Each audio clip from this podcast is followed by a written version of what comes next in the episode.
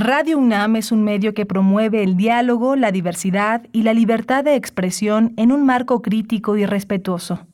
Los comentarios expresados a lo largo de su programación reflejan la opinión de quien los emite, mas no de la radiodifusora.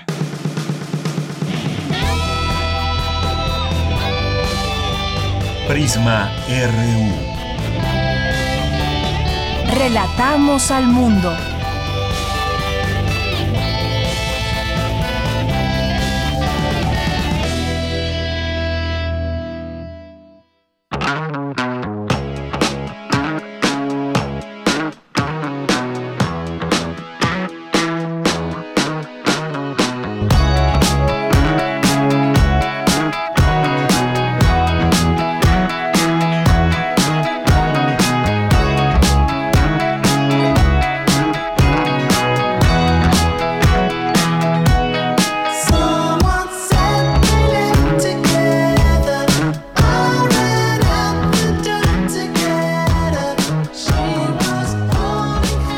Muy buenas tardes, muchas gracias por estar aquí con nosotros en Prisma R U, gracias por su sintonía, su compañía. Esto que estamos escuchando es de la banda Tame Impala, que estuvo en el Corona Capital, donde se reunieron miles de personas, algunos medios dicen hasta sesenta mil personas se reunieron en el Corona Capital este fin de semana. Este grupo, uno de los esperados, pues estuvo ahí ante miles de asistentes a este festival. La noche del sábado llenó de psicodelia el escenario, estos músicos que hicieron vibrar a los presentes con un espectáculo que algunos han denominado como electrizante, que incluyó un gran aro de luz, láseres multicolores y visuales, con los cuales la banda, encabezada por Kevin Parker, guió a sus seguidores a un viaje fantástico, o tal vez a otro universo, dice La Jornada.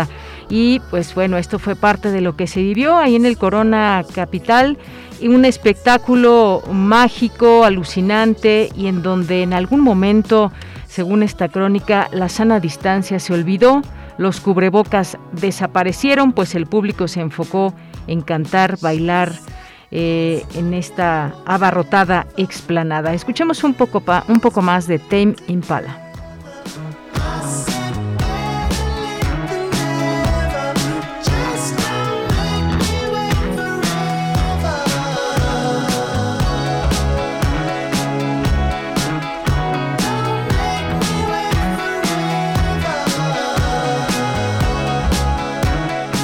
Bien, pues así iniciamos hoy el programa Prisma R U y estaremos platicando también de otras cosas. Hay una aplicación y apoyo desde la Facultad de Psicología para los estudiantes, para la comunidad universitaria.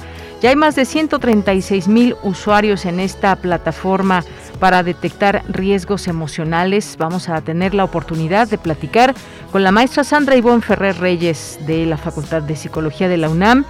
Vamos a platicar también con Ricardo Alvarado. Hay un tema que queremos tocar y tiene que ver con el CIDE, qué está en juego, qué está pasando. Vamos a hablar con él, que forma parte de las filas del CIDE. Él es maestro, politólogo y maestro en administración y políticas públicas del CIDE. Hoy tenemos las actividades de la Sala Julián Carrillo con Monserrat Muñoz. Tendremos una invitación que nos dejó Dulce Huet. Tendremos también una mirada a lo que sucedió el fin de semana allá en Chile y en Venezuela. ¿Qué pasó en Venezuela? Se habla de mucho, un, un abstencionismo alto, y en Chile pues gana la ultraderecha pinochetista, aunque se irán a segunda vuelta. Vamos a platicar de estos temas y vamos a tener también aquí, como todos los días, si usted es nuevo escuchando Prisma R U, pues tenemos la información universitaria de México, del mundo, información cultural y más aquí en este espacio. Claro, también tendremos la cartografía R U con Otto Cázares el día de hoy. Y les saludamos aquí desde cabina, Rodrigo Aguilar en la producción, Denis Licea en la asistencia de producción, eh, Coco Montes en los controles técnicos, y aquí en el micrófono de Yanira Morán. Con mucho gusto les acompañamos y damos inicio al programa. Desde aquí, relatamos al mundo. Relatamos al mundo. Relatamos al mundo.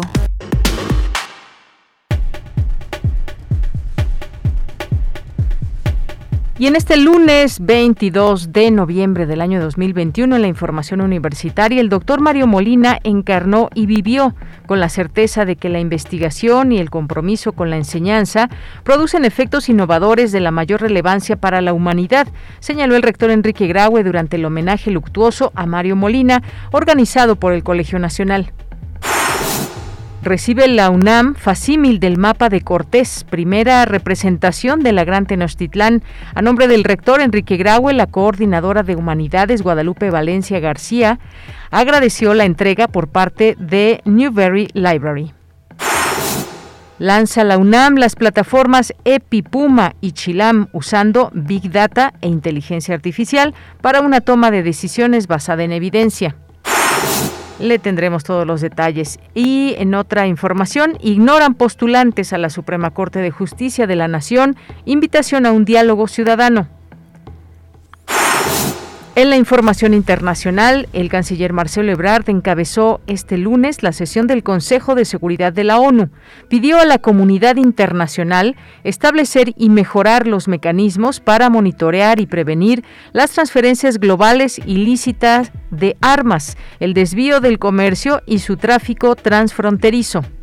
México está convencido de que atendiendo cabalmente los mandatos del Consejo de Seguridad y evitando cualquier duplicación de esfuerzos con otros órganos, foros o procesos multilaterales, podemos contribuir a articular un régimen internacional que permita un mejor control de las transferencias de armas y municiones y un comercio más responsable que prevenga el desvío y el tráfico transfronterizo. Excelencias. Garantizar la seguridad de nuestros países y sociedades solo será posible mediante el compromiso y acción de todos los actores relevantes, gobiernos, organismos y empresas. Estamos frente a una oportunidad de mostrar a nuestras sociedades que somos capaces de redoblar esfuerzos hacia el desarrollo y la paz como únicas prioridades para los estados, mediante la prevención eficaz del desvío y el tráfico de armas, contribuyendo a la consecución de la meta dieciséis punto cuatro de la Agenda veinte treinta. México hace un contundente llamado para que se establezcan y mejoren los mecanismos para monitorear y prevenir las transferencias internacionales ilícitas de armas, el desvío del comercio y el tráfico transfronterizo. Al mismo tiempo llama la atención de los gobiernos para que juntos animemos a nuestros respectivos sectores privados a establecer medidas de autorregulación conforme a sus legislaciones domésticas, para prevenir que sus prácticas comerciales propicien activamente el tráfico ilícito de sus productos. Desarrollo y paz, dice el canciller Marcelo Ebrard. Y la canciller alemana, Angela Merkel, dijo que la cuarta ola de COVID será peor que todo lo que hemos visto. Advirtió que las actuales restricciones en el país ya no son suficientes ante la dramática situación provocada por el brote de infecciones. En la información nacional, Rosa Isela Rodríguez, secretaria de Seguridad y Protección Ciudadana, presentó el informe de seguridad del gobierno federal hasta el mes de octubre. Aseguró que han bajado los feminicidios, la violencia familiar y otros secuestros. Con motivo del septuagésimo quinto aniversario de la Biblioteca de México y el décimo quinto de la Biblioteca Vasconcelos, presentan el programa de actividades. Hoy en la UNAM, ¿qué hacer y a dónde ir? La serie Conciencia, Psicología y Sociedad, coproducción de la Facultad de Psicología y Radio UNAM, que difunde la ciencia psicológica y su relevancia social para desmitificarla y fortalecer el reconocimiento de esta disciplina como una ciencia, nos presenta hoy el tema Cuidado y Bienestar Infantil a través de la lectura. En esta emisión, la doctora Hilda Paredes Dávila, profesora de la Facultad de Psicología de la UNAM y responsable de la sala de lectura Nimbros, en un centro comunitario de la colonia Ruiz Cortines, nos comparte estrategias y actividades de lectoescritura dirigidas a promover el cuidado y el bienestar infantil. La serie Conciencia, Psicología y Sociedad se transmite todos los lunes en punto de las dieciocho horas a través de nuestras frecuencias noventa y seis punto uno de F M, ochocientos sesenta de A M y en línea a través de nuestro sitio doble u doble u doble u punto radio punto unam punto m x. El Colegio de San Ildefonso te invita a participar en el taller en línea Nuestro papel como consumidores en la búsqueda de una sociedad sustentable, a cargo del geógrafo y especialista en política alimentaria Octavio Navarrete Sendejas. El cupo es limitado. Consulta la convocatoria completa en el sitio oficial y las redes sociales del Colegio de San Ildefonso. Como parte de las actividades por el aniversario de la Revolución Mexicana, T V UNAM transmitirá del veintidós al veintinueve de noviembre, en punto de las diez horas, una programación especial con diversos largometrajes que dan cuenta de este acontecimiento tan importante en la historia de nuestro país. Disfruta de cintas como Cananea, de Marcela Fernández Violante, Cuartelazo, de Alberto Isaac, Los de Abajo, de Servando González, entre otras. Del veintidós al veinticinco de noviembre, en punto de las veintidós horas, sintoniza la señal de T V UNAM por el canal veinte punto uno de televisión abierta. Disfruta de la programación del canal de los universitarios y recuerda, no relajemos las medidas sanitarias recomendadas para evitar un contagio de COVID diecinueve.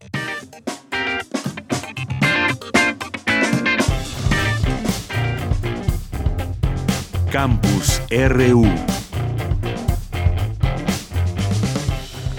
Una de la tarde con doce minutos y entramos a nuestro campus universitario de hoy, lunes veintidós de noviembre. Bueno, nos vamos a enlazar con mi compañera Virginia Sánchez. La UNAM reconocerá, conservará y procurará las contribuciones de Mario Molina para la construcción de un mundo mejor. Así lo señaló el rector Enrique Graue durante el homenaje luctuoso organizado por el Colegio Nacional. ¿Qué tal, Vicky? Muy buenas tardes. Adelante. Hola, ¿qué tal, Bella? Muy buenas tardes a ti y al auditorio de Prisma R U. Así es, pues el Colegio Nacional realizó un homenaje luctuoso a Mario Molina, Premio Nobel de Química mil novecientos noventa y cinco, quien falleció el veinte de octubre del dos mil veinte.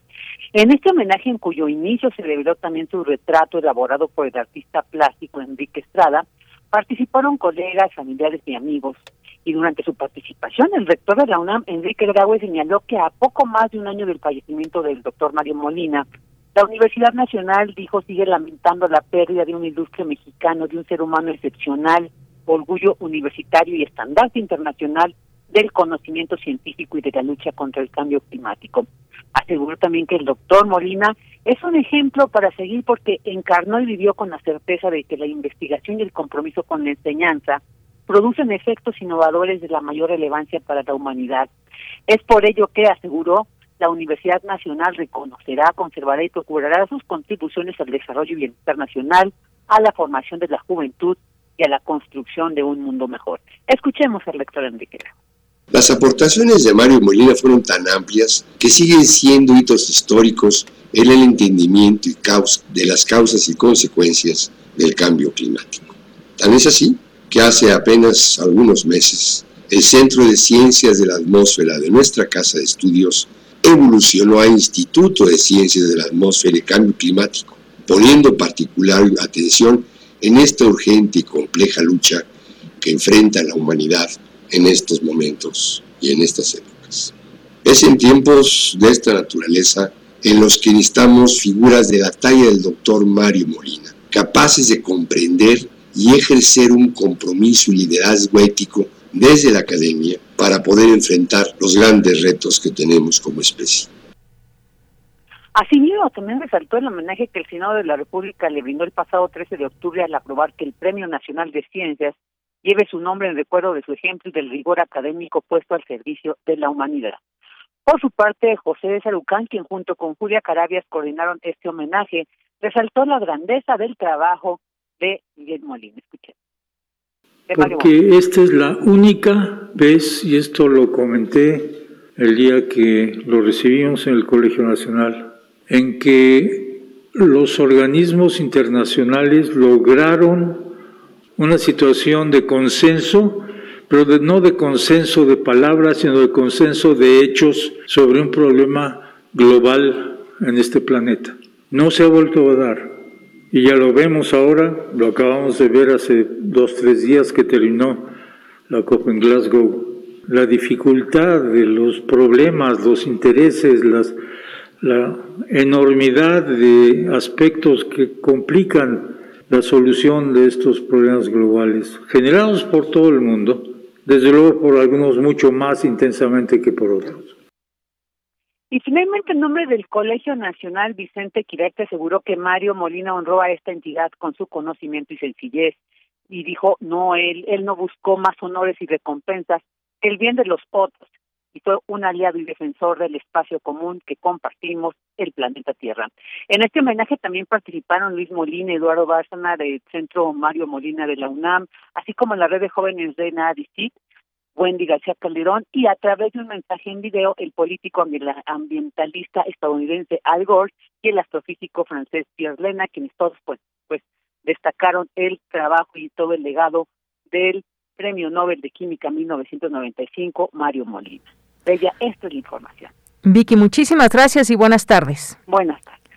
Bien, continuamos ahora con Dulce García. Las plataformas EpiPuma y Chilam, que usan Big Data e Inteligencia Artificial, presentadas hoy por la UNAM, podrían ayudar a tener un mejor control de la pandemia. ¿Cómo? Cuéntanos, Dulce García, buenas tardes. Así es, Deyanira, muy buenas tardes a ti al auditorio. Deyanira, la pandemia por COVID diecinueve es una consecuencia de un sinfín de decisiones tomadas por la ciudadanía, pero también por las autoridades. Eh, su evolución en espacio y tiempo representa cabalmente lo que es un problema complejo y adaptativo, y para responder muchas de las preguntas que la ciudadanía y las autoridades se hacen respecto de la pandemia, es necesario tratar de predecir su evolución, para lo cual se requiere del encuentro de diversas disciplinas, de Yanira.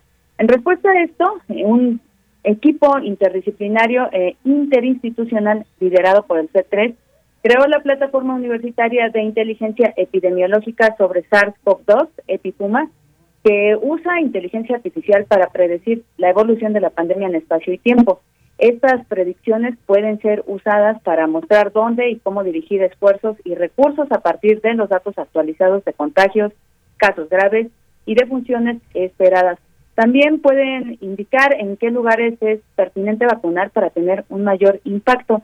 Así lo señaló el doctor Christopher Stephens, quien es académico del Centro de Estudios de la Atmósfera de la UNAM, y durante la presentación de esta plataforma, escuchemos.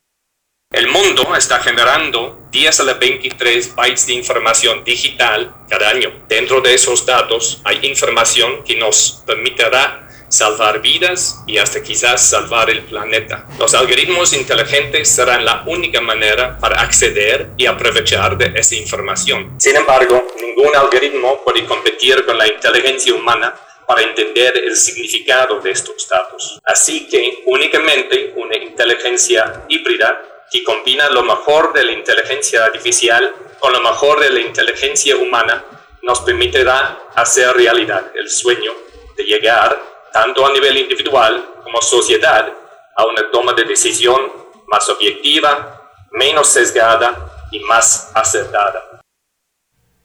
Corrijo, de Yanira, académico del Centro de Ciencias Nucleares de la UNAM.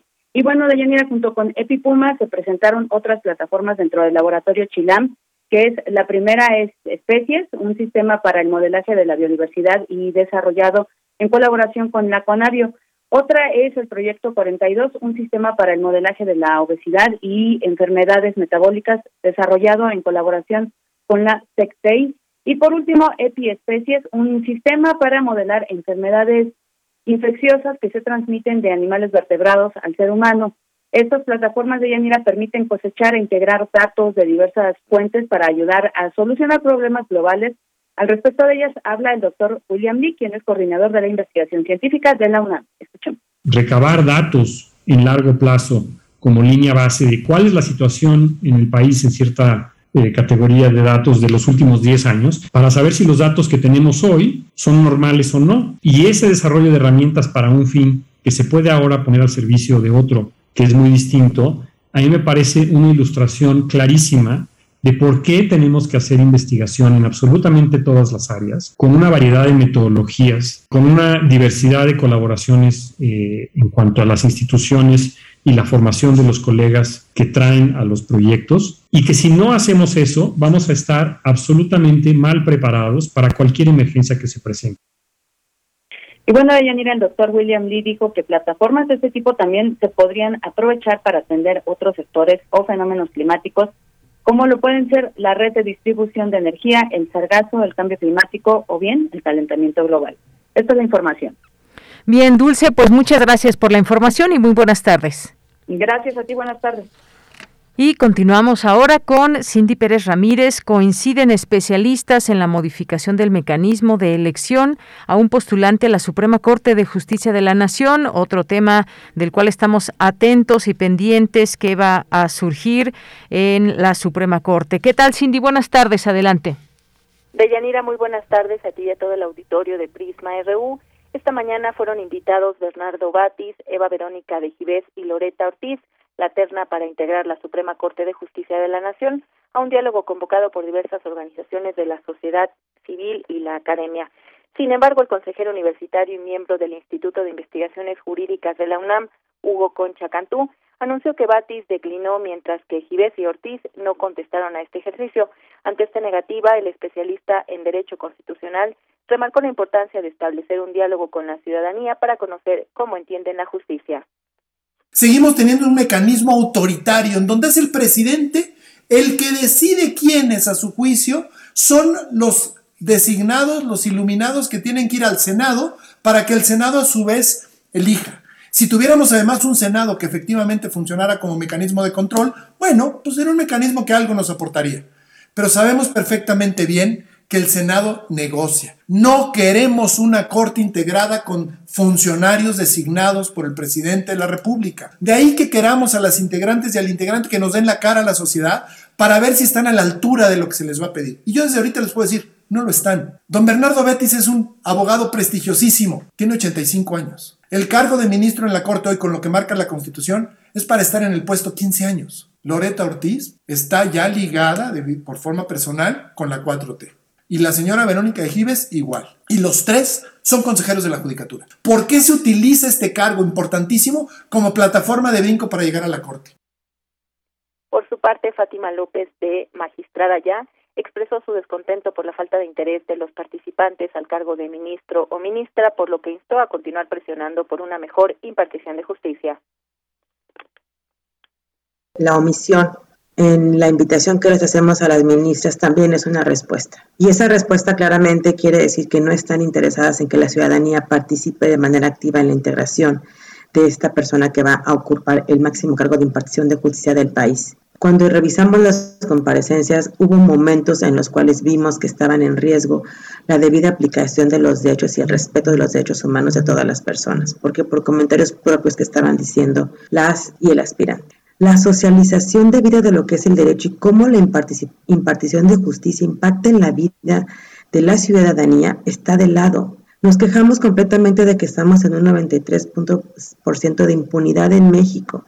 Sin embargo, en este momento que deberíamos de estar unidas todas y todos y todas para poder buscar que llegue la mejor representación de la Suprema Corte, porque lo que se decide ahí es fundamental para la vida jurídica del país. Es valiosísimo que se cuente con todo este reconocimiento. Deyanira, cabe recordar que el próximo doce de diciembre, José Fernando Franco González Salas concluye su periodo de quince años como ministro de la Suprema Corte de Justicia de la Nación. Este próximo proceso de designación será el cuarto que se realizará por parte de esta administración, lo que le imprime una relevancia mayor a esta decisión. Esta es la información que tenemos. Muchas gracias, Cindy, y muy buenas tardes. Muy buenas tardes. Porque tu opinión es importante, síguenos en nuestras redes sociales, en Facebook como Prisma R U y en Twitter como arroba Prisma R U. Prisma R U. Relatamos al mundo.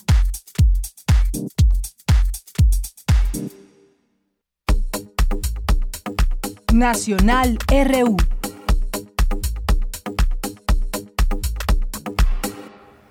Bien, pues continuamos y algunas notas nacionales a destacar, pues tiene que ver y evidentemente este constante monitoreo de los casos nuevos de covid diecinueve, de las personas que fallecen, desafortunadamente todavía eh, día con día aquí en nuestro país, y estamos viendo también en, enmarcándolo en la cuarta ola que ya está presente en otros países como el caso de Europa. Y aquí, ¿qué pasa en eh, qué dicen las autoridades de salud? Bueno, pues pequeños signos de cuarta ola de covid diecinueve, dice la Secretaría de Salud.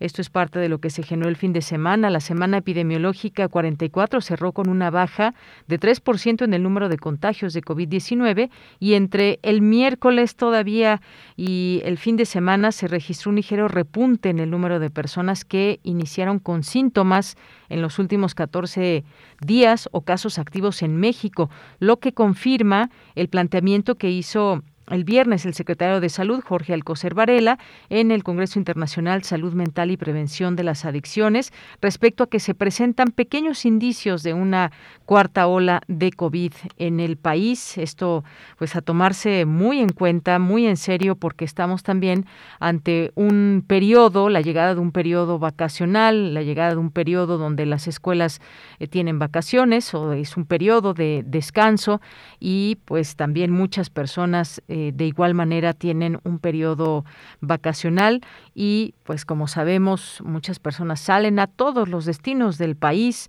ah, ya sea a las playas, ya sea al, al bosque, a la montaña, donde sea. Los estados reciben con mucho gusto a los visitantes porque además es parte de la reactivación económica, eh, pero pues se tiene que hacer con todo el cuidado posible.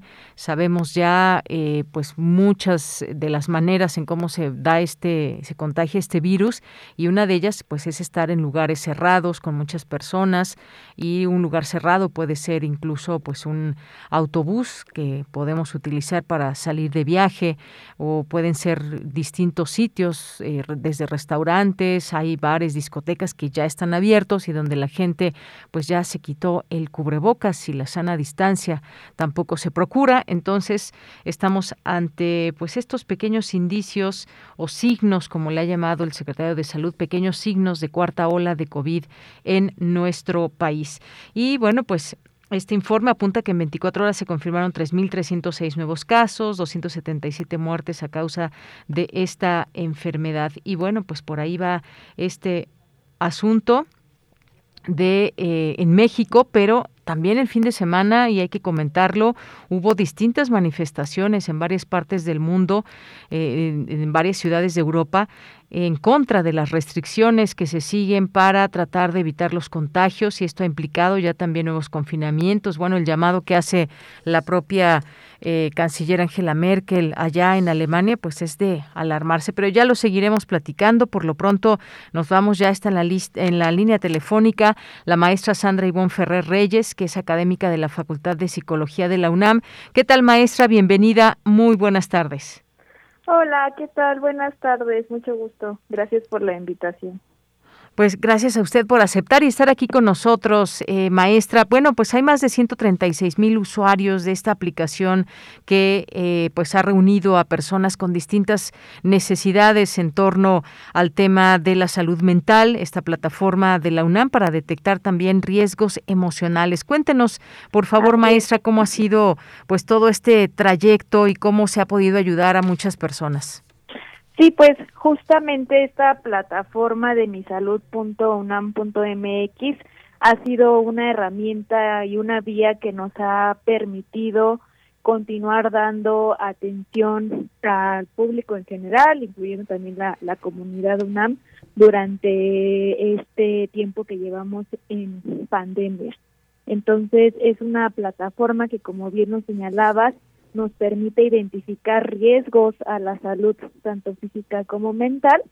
Toda persona tiene acceso a ella, y algo muy importante de, de esta plataforma es que eh, pues no solamente se trata de, de, de contestar un cuestionario, sino justamente es una herramienta que nos permite brindar eh, psicoeducación a las personas que ingresan, les permite o les brinda herramientas, estrategias que les puedan ayudar al cuidado de su salud mental, estrategias de, para promover su autocuidado, y ya posteriormente, si la persona que ingresa y llena el cuestionario da su consentimiento para ser atendida, justamente un profesional de la salud lo contacta a la persona para dar seguimiento y la atención que requiere.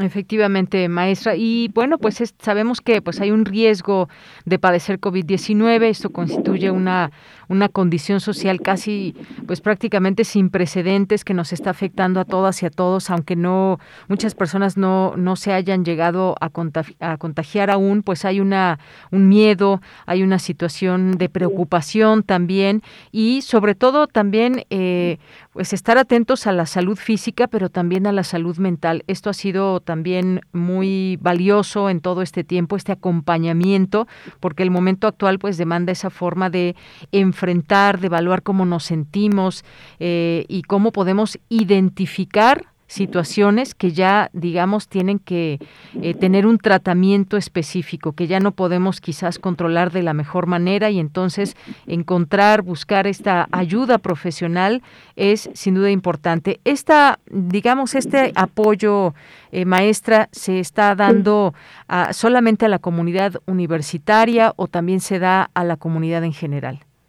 Eh, justo como lo señalaba, eh, es una herramienta que eh, cualquier persona puede ingresar, uh-huh. eh, comunidad UNAM o público en general, ¿no? Este, toda persona tiene acceso, es un servicio también gratuito. Eh, claro que, bueno, al ser comunidad UNAM, pues también este, tratamos de brindarle un apoyo de forma más rápida, no inmediata, al ser de esta comunidad, pero en sí cualquier persona puede ingresar, llenar el cuestionario, Eh, conocer estas estrategias de autocuidado, ¿no? Y también, como tú bien lo señalabas, a, a partir de su nivel de riesgo eh, que se identifica a través del cuestionario, es que podemos identificar cuál podría ser la, la intervención más recomendada para la persona. Muy bien, eh, se tiene que llenar este cuestionario. A través de quienes nos, nos están escuchando, ¿cómo se pueden contactar? ¿A través cuál es la página? Si también lo pueden hacer a, a través de Facebook, esta red social, o eh, ¿qué página exactamente para que lo podamos aquí contemplar? Sí, bueno, la, la página para este cuestionario de detección de riesgos a la salud mental es eh, mi salud punto u n a m punto m x, así lo pueden buscar a través de, de cualquier explora, explorador y automáticamente pues ya los llevará a este cuestionario. Igual eh, en cualquier explorador pueden poner lo mismo, Mi Salud UNAM, y también los derivará a este cuestionario para que todos aquellos que quieran recibir eh, atención, que quieran conocer eh, cómo está su salud mental en estos momentos, pueden ingresar.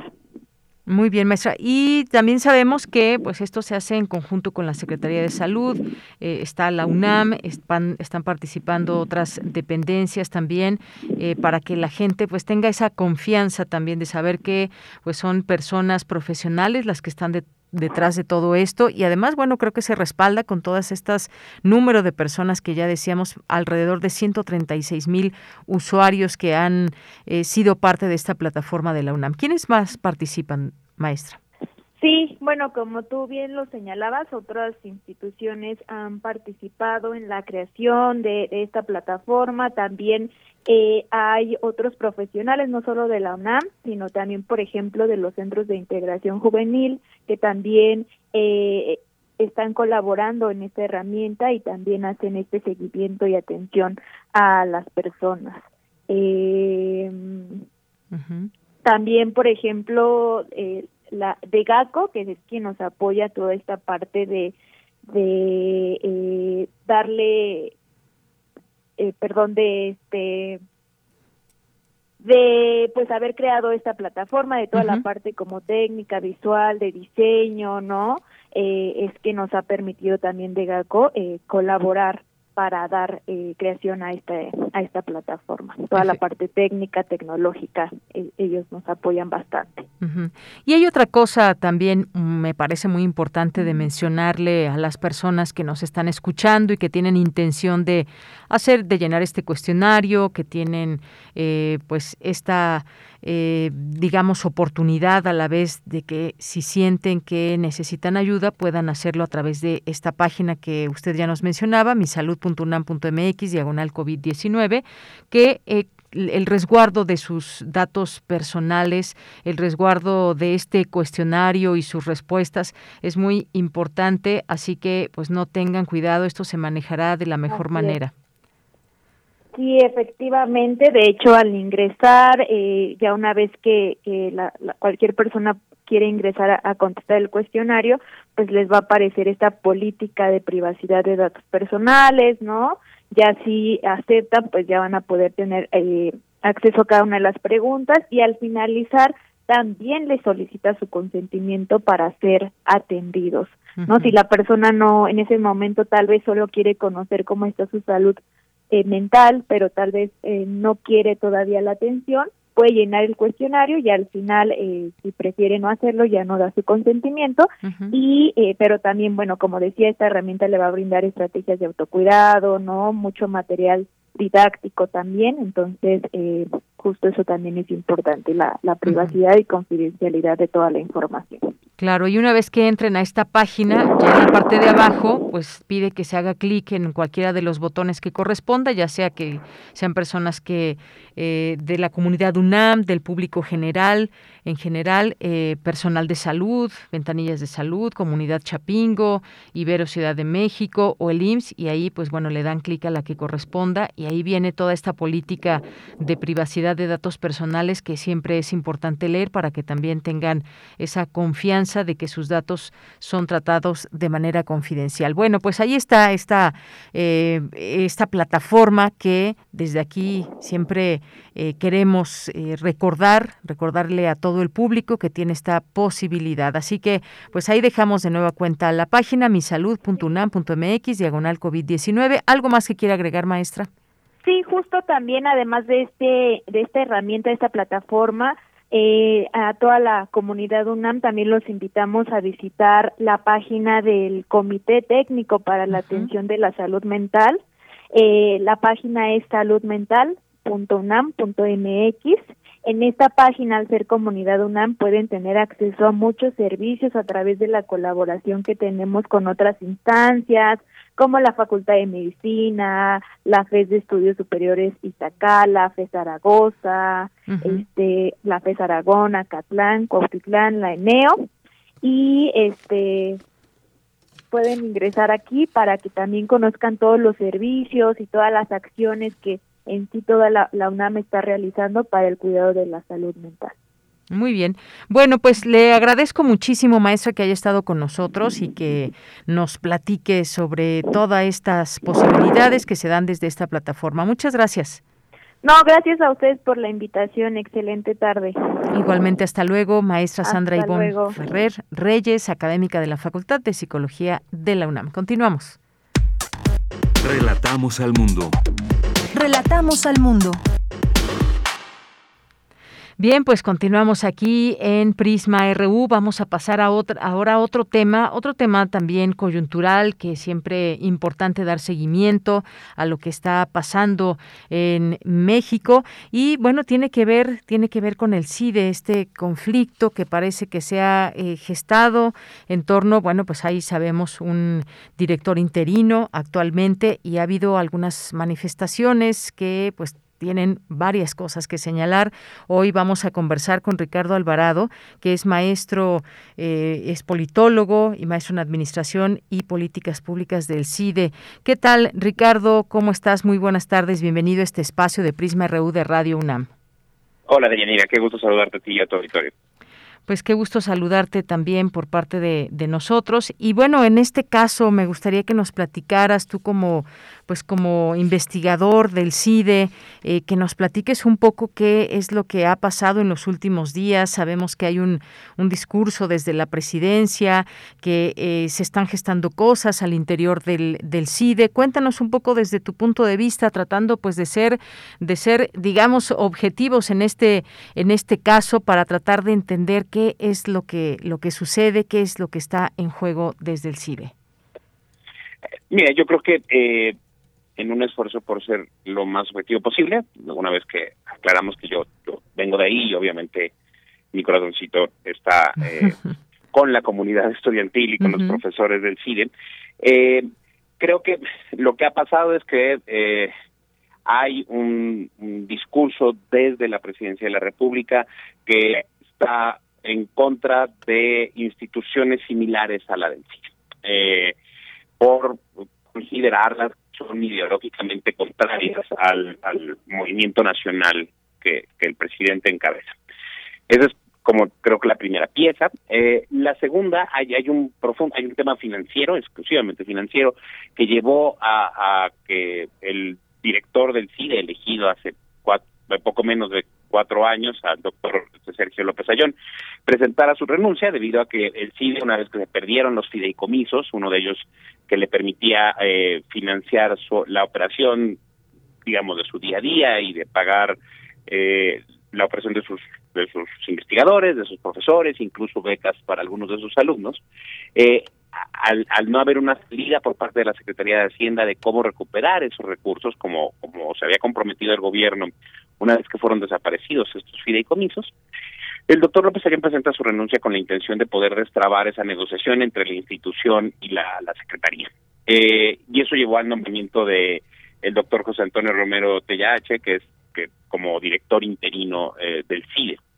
Y en carácter de director interino ha tomado un par de decisiones y ha tenido unas declaraciones, ¿no? Concretamente, eh, cesó de su cargo al doctor Alejandro Madrazo como director del C I D E Región Centro y a, Catherine And- a la doctora Catherine Andrews como secretaria académica del C I D E, eh, que llevaron a una crisis en la comunidad tanto de profesores como estudiantil, y eh, una serie de declaraciones que tuvo la semana pasada en una reunión con algunos estudiantes, eh, por demás desafortunada, ¿no? Me llamó, consideró que los estudiantes eran unas esponjas que solo absorbían conocimiento de manera crítica y entonces un poco estaban empapados por el neoliberalismo y no había manera ya eh, de cambiar su opinión. Y eso llevó a las manifestaciones eh, estudiantiles que pasaron a las afueras de las oficinas del CONACYT el viernes pasado. Todo esto, eh, de Yanira, en el marco de un proceso de selección para un nuevo director eh, del C I D E, que va a estar cuatro años en ese cargo, y eh, que está entre dos opciones. Una, el propio director interino actual, el doctor José Antonio Romero Tellache, y la otra opción que está registrada, la del doctor Vidal Llerena. Muy bien, bueno, pues sí, efectivamente nos hacemos esta pregunta, ¿qué está pasando aquí en este eh, en este Centro de Investigación y Docencia Económicas? Como sabemos, pues es un, un centro de investigación público que forma parte del sistema de centros públicos de investigación del Consejo Nacional de Ciencia y Tecnología. Y bueno, pues también a, a, me parece importante en todo esto, en todo esto, Ricardo, pues hablar de, de cómo funciona el C I D E y estos eh, fideicomisos también, Eh, que es, digamos, una parte importante que también eh, hay que mencionar. Cuéntanos un poco, pues, de esta parte, de esta parte que también, pues, ha quizás de alguna manera dificultado algunas eh, de las situaciones al interior del C I D E. Claro, mira, eh, lo primero que hay que aclarar es que, en efecto, el C I D E es una institución pública que recibe recursos año con año desde la Federación, ¿no? Tiene uh-huh. una, un monto asignado cada año que está... que es público y uno puede consultar en el presupuesto de egresos de la Federación.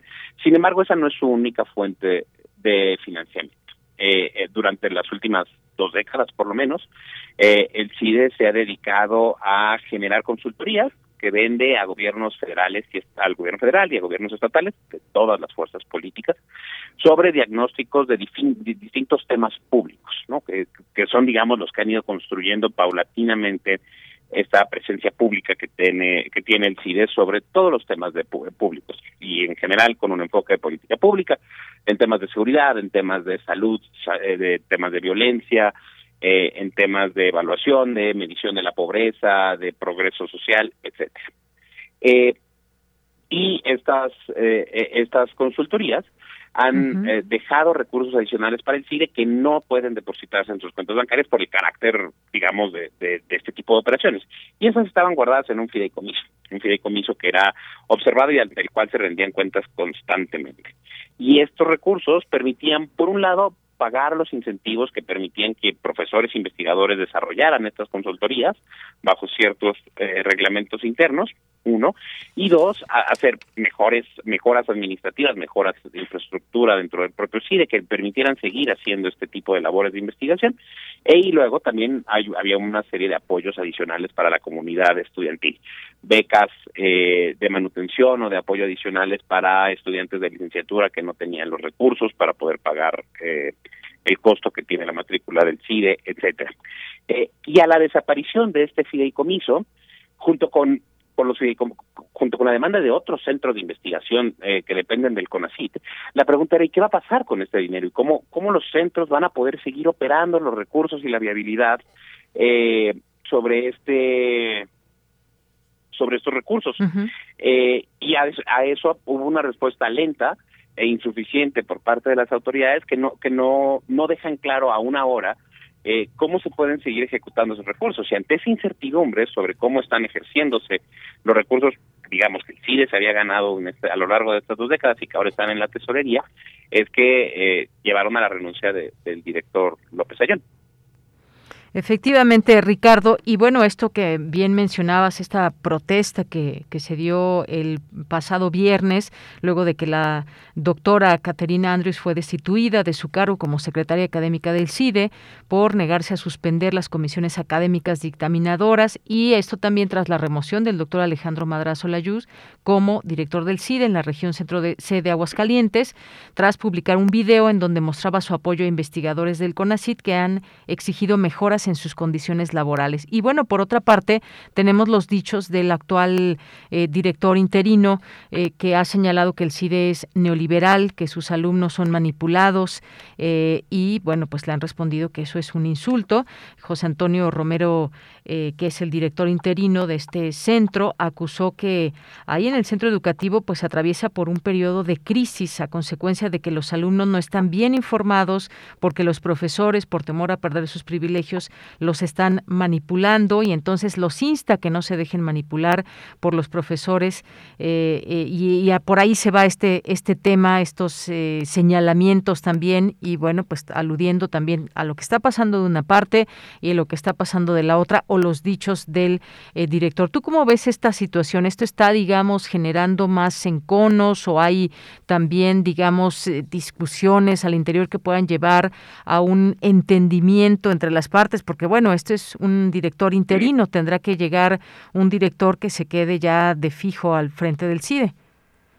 Y él puede ser uno de los, de los digamos, él podría ser eh, una que se quede de fijo en los próximos cuatro años. Uh-huh.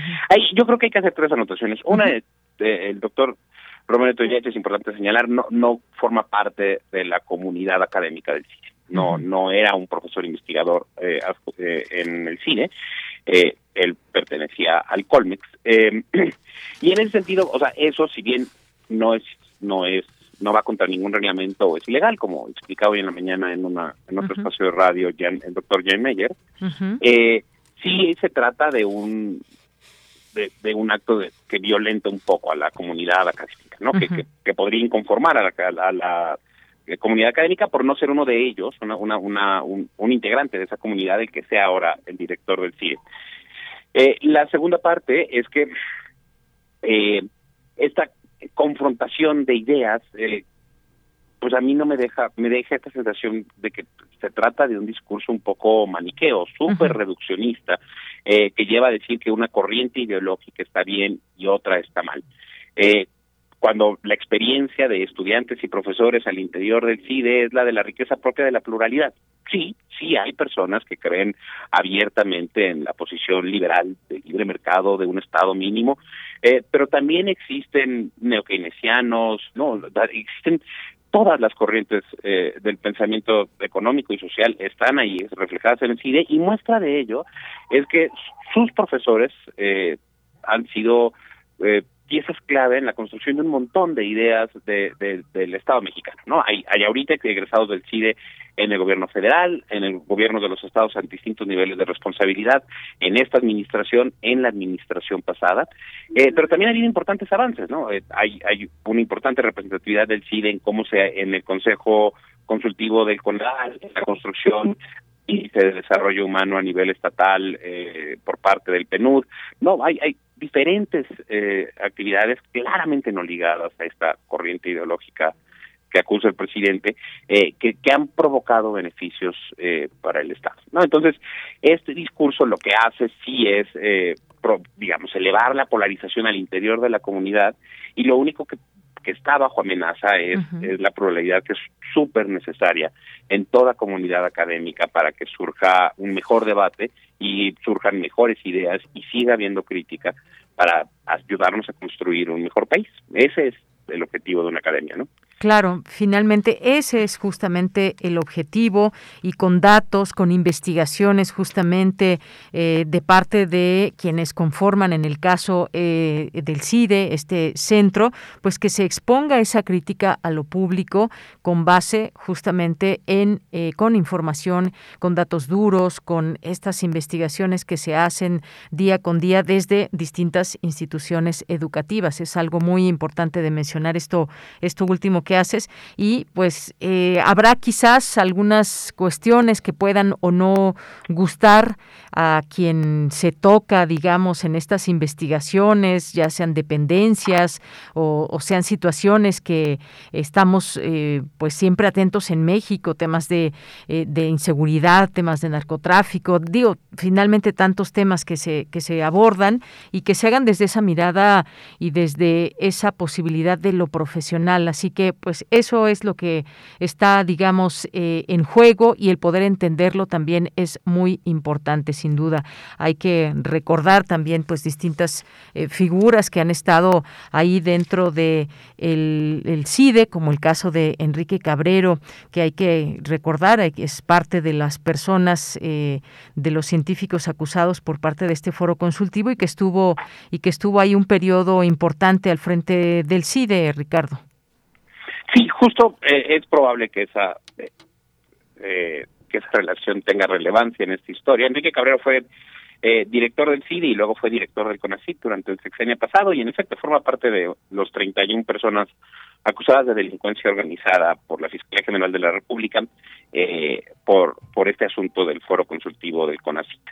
Eh, Enrique Cabrero actualmente es integrante de la Junta de Gobierno de la Universidad Nacional, eh, y en efecto hubo una hubo un, un desencuentro entre Cabrero y la actual directora de CONACYT por decisiones que estaba tomando el CONACYT en el periodo de transición, aquel entre, el, digamos que ya conocíamos quién era el ganador de las elecciones del dieciocho, el presidente del Observador, y eh, su toma de protesta. Uh-huh. Eh, por por Eh, un choque, digamos, en cómo se debería llevar la política científica de, de, del país. Eh, y, y sí, creo que forma parte de este conflicto, eh, el digamos, la perspectiva que tiene el CONACYT sobre cómo funcionan estos centros de investigación, este y otros más amenazados, uh-huh. eh, también sobre sus sobre sus líneas de investigación, sobre sus actividades diarias. No hay esta ese gran discurso del CONACYT sobre la importancia efectista o la la, la necesidad de demostrar cómo una investigación científica puede aportar eh, eh, resultados inmediatos a la sociedad. Si bien es una discusión relevante, eh, ese eh, esa visión cortoplacista del beneficio inmediato tiende a ser negativa para el desarrollo de investigación científica, ¿no? Y, uh-huh. y, y los resultados de investigaciones recientes sobre la pandemia lo demuestran. Cuando uno corta presupuestos, eh, cuando los presupuestos para la investigación científica de repente se cortan, investigaciones de largo aliento, hay, hay una hay un pedazo de, de, de conocimiento eh, científico que perdemos y a veces nunca recuperamos. Uh-huh. Y en ese sentido, Deyanira, creo que lo más importante ahorita es Eh, que el CONACYT acceda a la gran exigencia, a la única exigencia que tienen ahorita los estudiantes del C I D E, que es la de entablar diálogo, uh-huh. eh, ¿no? Para poder destrabar este conflicto y evitar que se pierda esta institución que ha permitido aportar a la crítica, ¿no? El uh-huh. C I D E es una institución, es una comunidad más bien pequeña, ¿no? Son seiscientos, ochocientos estudiantes y pues poco más de cien profesores, uh-huh. eh, y juntos han logrado colocar importantes temas en el debate, han, eh, hay estudios que han ayudado en un montón de temas públicos que revisábamos hace un momento, eh, y que ahora podrían, digamos, apagarse o hacerse menos trascendentes. Eh, y ahí creo que es importante, independientemente de la ideología, eh, evitar que un espacio crítico se, se apague. Muy bien. Bueno, pues muchas gracias, Ricardo Alvarado, por esta impecable explicación que nos hace sobre los hechos que pues están suscitando al interior de este centro, y pues estamos atentos, vigilantes, digamos, de, eh, de lo que viene y quién se quedará como nuevo director al frente del centro. Así que pues por lo pronto, muchas gracias por estar con nosotros aquí en Prisma R U. Gracias a ti, Yanira, por el espacio, y un saludo a todas las personas que nos escuchan. Gracias. Buenas tardes, Ricardo Alvarado, politólogo, maestro en Administración y Políticas Públicas del Centro de Investigación y Docencia Económicas, el C I D E.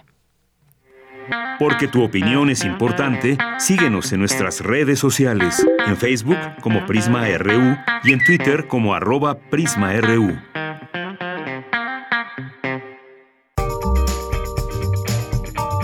Sala Julián Carrillo presenta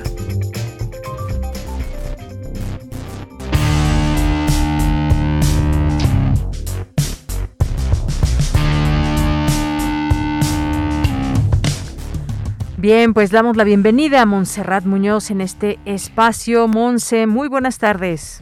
Hola, ¿qué tal? De Yanira, a la producción de Prisma R U y por supuesto a quienes escuchan las frecuencias de Radio Universidad, a quienes nos siguen en el Facebook, Sala Julián Carrillo. Estos guitarrazos son nada más y nada menos para anunciar que hoy, hoy es Día del Músico y de la Música también, así que felicidades a todos nuestros colegas, a todos quienes en más de doce años de historia han hecho historias, tanto en la Sala Julián Carrillo, que es nuestro recinto tan amado, como en las frecuencias de nuestro programa en Intersecciones. A manera de un abrazo sonoro queremos felicitarles a todos ustedes por, como diría el maestro Alonso Arreola, por pintar el aire de colores. Sabemos que no es siempre algo fácil vivir por y para la música, pero justamente en Radio UNAM nos encargamos de hacer los sueños sonoros una realidad y una realidad que también se comparta, una celebración, y pues también hoy en el Día de Santa Cecilia les mandamos pues todas las albricias posibles para su carrera y también sepa que cuentan con este medio universitario y radiofónico para sus carreras. Tanto es así que el próximo viernes a las nueve de la noche va a sonar en Radio UNAM algo que considero es lo mejor de la música underground. Tendremos el disco homónimo y también el primer E P de un joven compositor, músico, saxofonista, pero sobre todo soñador.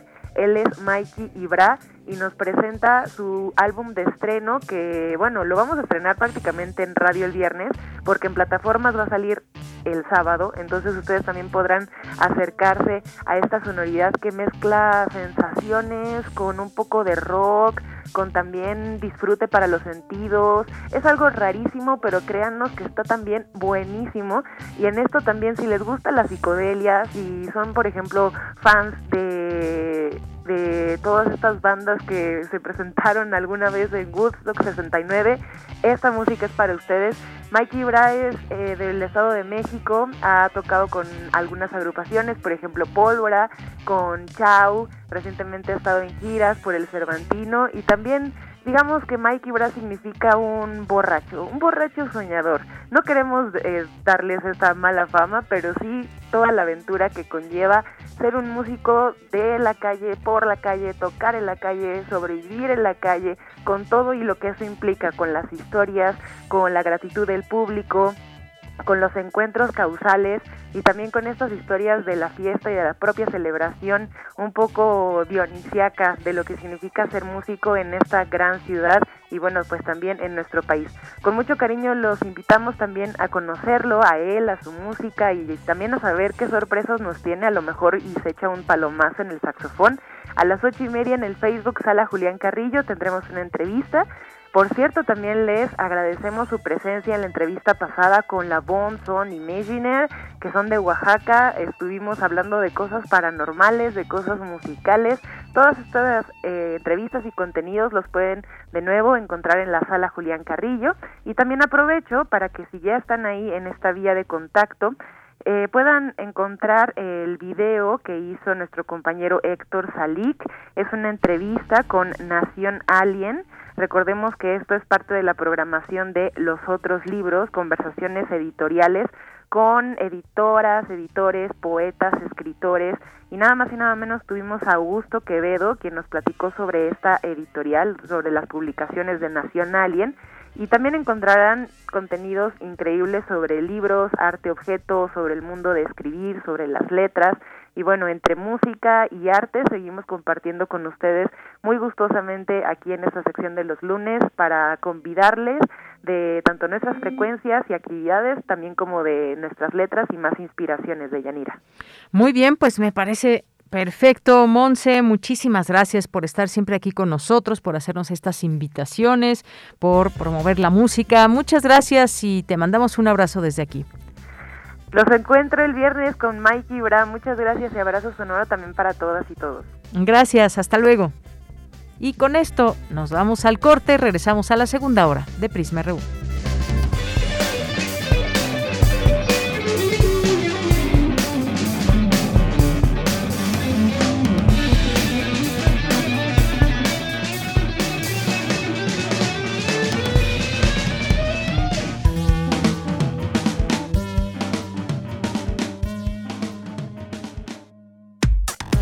Relatamos al mundo.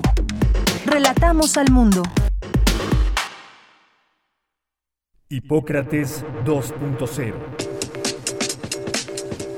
Mantenerse informado es parte importante de la vida. La información nos da la oportunidad de tomar las mejores decisiones, principalmente para la salud. Soy Mauricio Rodríguez, conductor de Hipócrates dos punto cero, donde cada semana llevamos para ti los mejores contenidos y especialistas en materia de salud. Escúchanos. Hipócrates dos punto cero, martes a las dieciocho horas, por Radio UNAM. Experiencia sonora. No solo las grandes obras generan grandes cambios.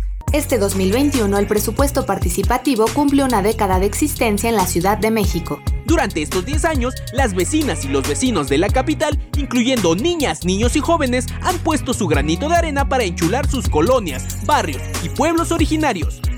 Han sido diez años de pequeñas acciones que en conjunto han contribuido al embellecimiento de nuestra ciudad. El presupuesto participativo continúa, sigue participando y enchula tu colonia. A negativo, murió por sobredosis de heroína. O positivo, murió de un infarto causado por cocaína. B negativo, murió al chocar en anfetamina. A B positivo, murió por sobredosis de plomo al traficar. No importa qué droga química te metas, de todas formas te destruyes. Mejor métete esto en la cabeza. Si te drogas, te dañas. Si necesitas ayuda, llama a la línea de la vida, ocho cero cero, nueve once, dos mil. Para vivir feliz, no necesitas meterte en nada. Gobierno de México. Hace tiempo que la sala Nezahualcóyotl se siente vacía. Pero este parece un buen momento para recuperar terreno y regresar a los espacios que nos esperaban con los brazos abiertos. La Orquesta Filarmónica de la UNAM vuelve a recibir a su público en la Sala Nezahualcóyotl. Consulta el protocolo COVID para asistir a los conciertos en música.unam.mx diagonal protocolo guión COVID o escúchalos a través de Radio UNAM todos los domingos a las doce horas. Es bueno estar de vuelta. Radio UNAM, experiencia sonora.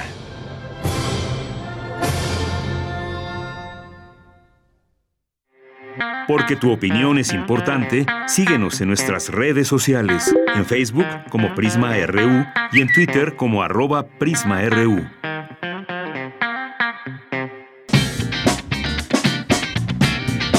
Mañana en la UNAM, ¿qué hacer y a dónde ir? A partir del próximo veintisiete de noviembre podrás disfrutar de la obra Danzantes del Alba, del dramaturgo Rodrigo Parrini, la dirección escénica de Jorge Vargas y la producción a cargo de la compañía Teatro Línea de Sombra, cuyos proyectos están dirigidos a la búsqueda de caminos alternativos situados en las zonas fronterizas de lo escénico. La puesta en escena Danzantes del Alba se presentará a partir del próximo veintisiete de noviembre en el Teatro Juan Ruiz de Alarcón del Centro Cultural Universitario. En el marco del Día Internacional de la Eliminación de la Violencia contra la Mujer, la Coordinación para la Igualdad de Género y el Programa Universitario de Estudios de la Diversidad Cultural y la Interculturalidad organizan la mesa Mujeres en la Radio, Resistencias Sonoras, que se llevará a cabo el día veinticinco de noviembre a las once horas a través del canal oficial de YouTube del Programa Universitario de Estudios de la Diversidad Cultural y la Interculturalidad.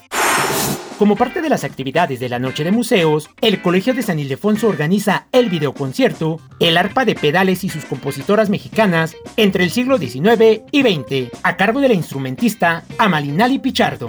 Sigue la transmisión en vivo a través de la cuenta oficial de Facebook del Colegio de San Ildefonso. Disfruta de las actividades en línea y presenciales de los distintos museos universitarios, respetando en todo momento las medidas sanitarias recomendadas dentro y fuera de sus instalaciones. Para Prisma R U, Daniel Olivares Aranda.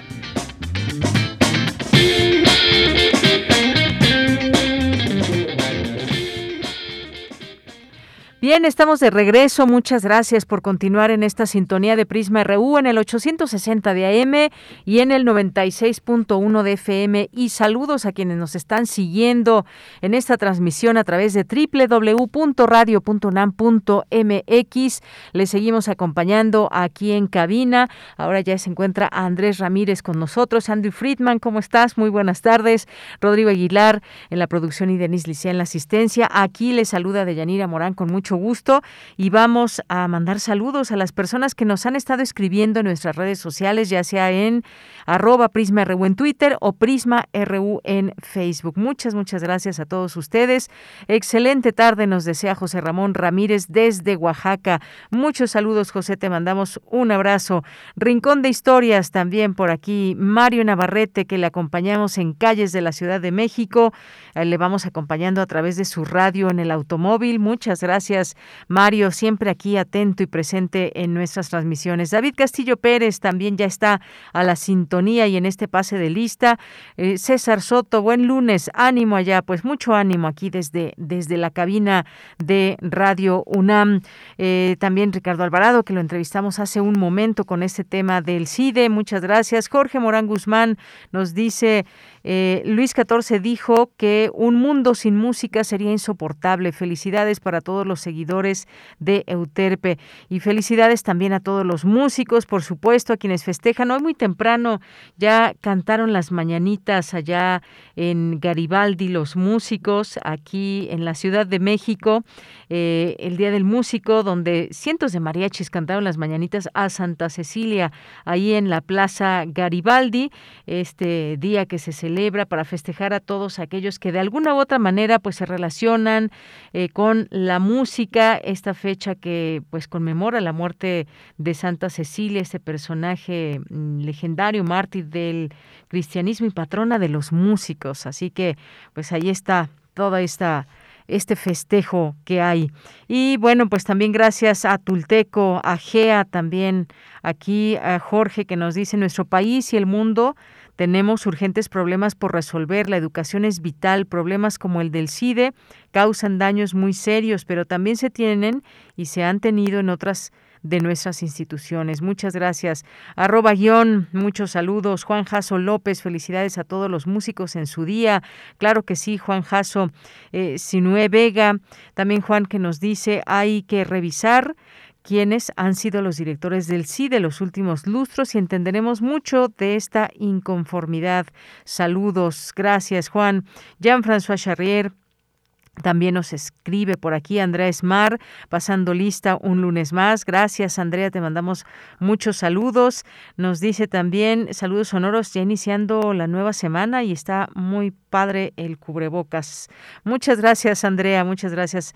Eh, Adrián Fernández, muchas gracias. Abel, Abel, ya le estoy cambiando el nombre. Abel Fernández, muchas gracias por estar también aquí presente con nosotros.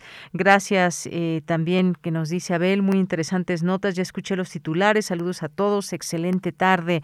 Muchas gracias. Eh, también aquí Mario, gracias por la foto que nos envía. Eh, no, bueno, esta foto. Muchas gracias. Eh, Guerrero, también listos. Excelente tarde. Porfirio Gutiérrez, Fernando J, eh, David Castillo, bien puesto. Por supuesto, bien atento también nos dice Jorge: buen inicio de semana, descansé de tanto ruido y ajetreo, atento a escuchar el mundo con el equipo de Prisma R U. Muchas gracias, Jorge. Otto Cázares en un momento más estará con nosotros, nos dice: pequeña locura de doce mil, la orquesta más grande del mundo que enmienda lo político en el arte y el arte en lo político, su cartografía de hoy aquí en Prisma R U. Muchas gracias, y gracias a todos los que se sumen a esta escucha en el noventa y seis punto uno de F M y en el ochocientos sesenta de A M. Pues vámonos con la información. Vámonos con la información de mi compañera Cristina Godínez. Presentan programa de actividades por los setenta y cinco años de la Biblioteca de México y quince años de la Biblioteca Vasconcelos. Adelante, Cristina. Hola, ¿qué tal, Deyanira? Un saludo para ti y para el auditorio de Prisma R U. Ubicada en la Ciudadela, la Biblioteca de México ha sido testigo de diversos hechos históricos y desde hace setenta y cinco años resguarda importantes colecciones y es lugar de consulta, lectura y de actividades culturales. Por su parte, la Biblioteca José Vasconcelos, en Buenavista, también celebra quince años de existencia, aunque por la pandemia ahora se ha convertido en un centro de vacunación, y esperemos pronto abra sus salas y espacios para la lectura y el esparcimiento. Ambas bibliotecas están bajo la dirección de José Mariano Leiva Pérez Gay, quien compartió las historias de fantasmas que le contaron cuando se hizo cargo de ambos recintos. Pero no solo los fantasmas me provocaron algún temor cuando me tocó trabajar en la Biblioteca de México y después en la Vasconcelos. Los retos cotidianos, poco a poco, me hicieron olvidar aquellas historias del más allá, porque la cabeza, de manera inevitable, se empezó a concentrar en pendientes del más acá. Resulta imposible señalar puntualmente todos los componentes que arman al universo de las dos bibliotecas que hoy cumplen setenta y cinco y quince años. La Biblioteca Central de la Red Nacional. Son firmamentos magníficos que lo mismo dan retos que satisfacciones. Leiva Pérez Gay se refirió a lo que considera es la biblioteca total. Una biblioteca que cada día supera sus propias expectativas, que rompe sus propios moldes y que, en la mejor de las esquizofrenias, se reinventa una y otra vez. Y esto, hay que decirlo, es también la suma de las anteriores administraciones de ambas bibliotecas, porque la política de cercenar lo previo para inventar el agua tibia no puede aplicar en estos recintos. Sería como tirar todos los libros antiguos para gastar el dinero comprando nuevas ediciones de los mismos títulos.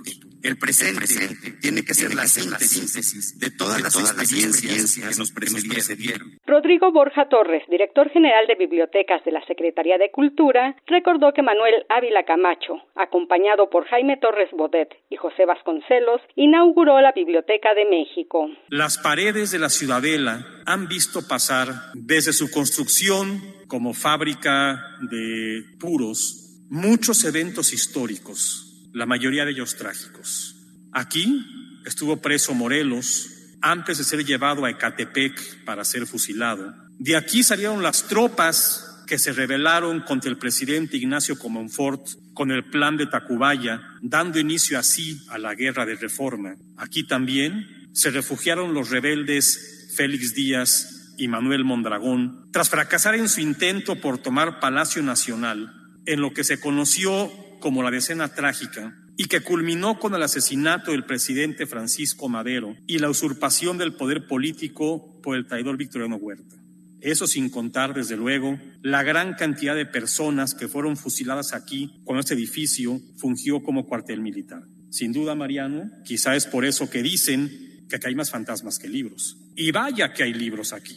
Deyanira, para celebrar los setenta y cinco años de la Biblioteca de México y los quince de la José Vasconcelos, entre los eventos organizados en distintos formatos tendrán como hilo conductor el diálogo. Se abordarán temas como el de la inclusión, la trascendencia de los eventos culturales en los recintos, la importancia de las salas para los niños y las niñas y la manera en que vinieron a cambiar el concepto que se tenía de la biblioteca. También participarán exdirectores, quienes platicarán de sus experiencias, y se exhibirán ocho videos sobre el arte plástico de ambos recintos. Deyanira, este es mi reporte. Buenas tardes. Gracias, gracias Cristina Godínez, y también mandamos saludos a Ricardo Herrera Alcántara, que pues bueno, le encantó el concierto del pasado sábado con el ensamble Onix, y bueno, pues muchas gracias que estuvo eh, presente. Eh, yo también tuve oportunidad de ir, un concierto magnífico, la explicación de cada una de estas obras que se hicieron también en pandemia, por ahí también música de Mario Lavista, y bueno, un gran espectáculo también también que vimos ahí de danza. Muchísimas gracias, gracias Ricardo Herrera, y qué bueno que, que disfrutaste de este concierto. Bien, pues justamente hablando de música, nos vamos a ir con esta, eh, con esta información que nos deja Dulce Huet.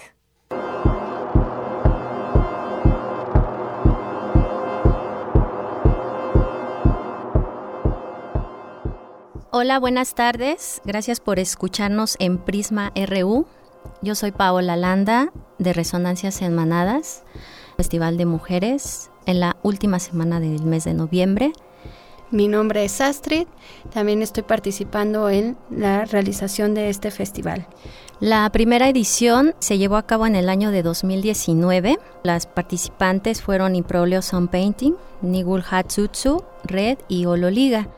Uno de los ejes temáticos de esta segunda edición del festival es hablar sobre las resonancias de mujeres, hacer sororidad, invitar a la sensibilidad y también abordar estos procesos creativos que tenemos las mujeres y visibilizarlos. Buscando que a través de la creatividad pueda haber un proceso de sanación ante también el proceso de post-COVID, ya que creemos que es muy importante hacer evidente todo este trabajo de introspección que realizaron las mujeres y poderlo divulgar en distintos medios.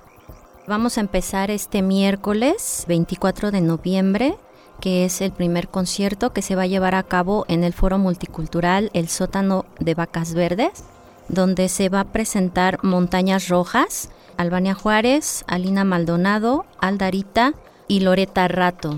También va a estar Cuna de Lobas, proyecto de reciente creación en el que están Ana Esteves, Adriana Camacho, Teresa Arias y una servidora. Y en tercera participación de esa noche vamos a tener a Las Humanas, Caroline Soñum, Pia Carroela, Sandra Muciño y Adriana Camacho. Todas estas músicas son profesionales, tienen sus propios proyectos, muchas de ellas de manera individual. Estamos juntándonos, en el caso, por ejemplo, de Cuna de Lobas, para hacer este ensamble en esta ocasión. El jueves veinticinco de noviembre es el espacio de Pizza Jazz Café. Aquí se presenta el dúo de Las Flores con la soprano Sara Itzel, una servidora. Y en el segundo set está Improlio Sound Painting, que ella también nos acompañó en la primera edición del festival. La directora de este ensamble es Julieta Nava y las músicas que estarán tocando es Ana Esteves, Julieta Sánchez y también una servidora. El único día donde no tenemos actividades es el viernes veintiséis de noviembre. Para el día sábado veintisiete tenemos la presentación en el Café Yazorca de Mota de Polvo, que su propuesta musical nos lleva a explorar un poco sobre el free folk y un poco de improvisación. Albania Juárez, Loreta Rato, Melody Michel, Paola Landa y Teresa Arias. En el segundo set, Ningún Lat Tsutsun, su segunda participación en el festival, a Aldarita, Adriana Camacho, Alina Maldonado y su servidora Astrid. Para el día domingo, la propuesta que tenemos es explorar un poco sobre la cuestión de las artistas sonoras y un poco de música noise y ambient. Foro Multicultural El Sótano de Vacas Verdes, Pus Amatista, que nos acompaña desde Nayarit, Albania Juárez y Sara Fernández, Chantal Saad, proyecto que se llama Engineering of Concert, y una pieza experimental, psíquica curiosa, por parte de Pamela Hertz, Loreta Rato y su servidora Astrid Ruiz. También la información del festival la pueden encontrar en nuestras redes sociales. Facebook nos pueden encontrar como Resonancias en Manadas y en Instagram arroba resonancias-enmanadas-bajo. En donde van a encontrar los carteles del día del evento, la descripción de las agrupaciones que se van a presentar, así como las direcciones y horarios para cada día. Cover en unos días costará setenta pesos y en otros cien pesos.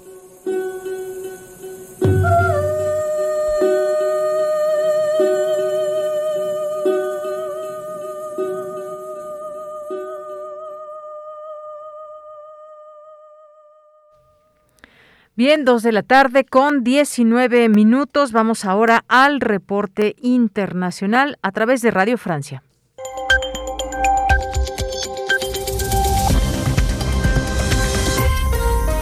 Hola a todos, bienvenidos a Radio Francia Internacional en este lunes veintidós de noviembre.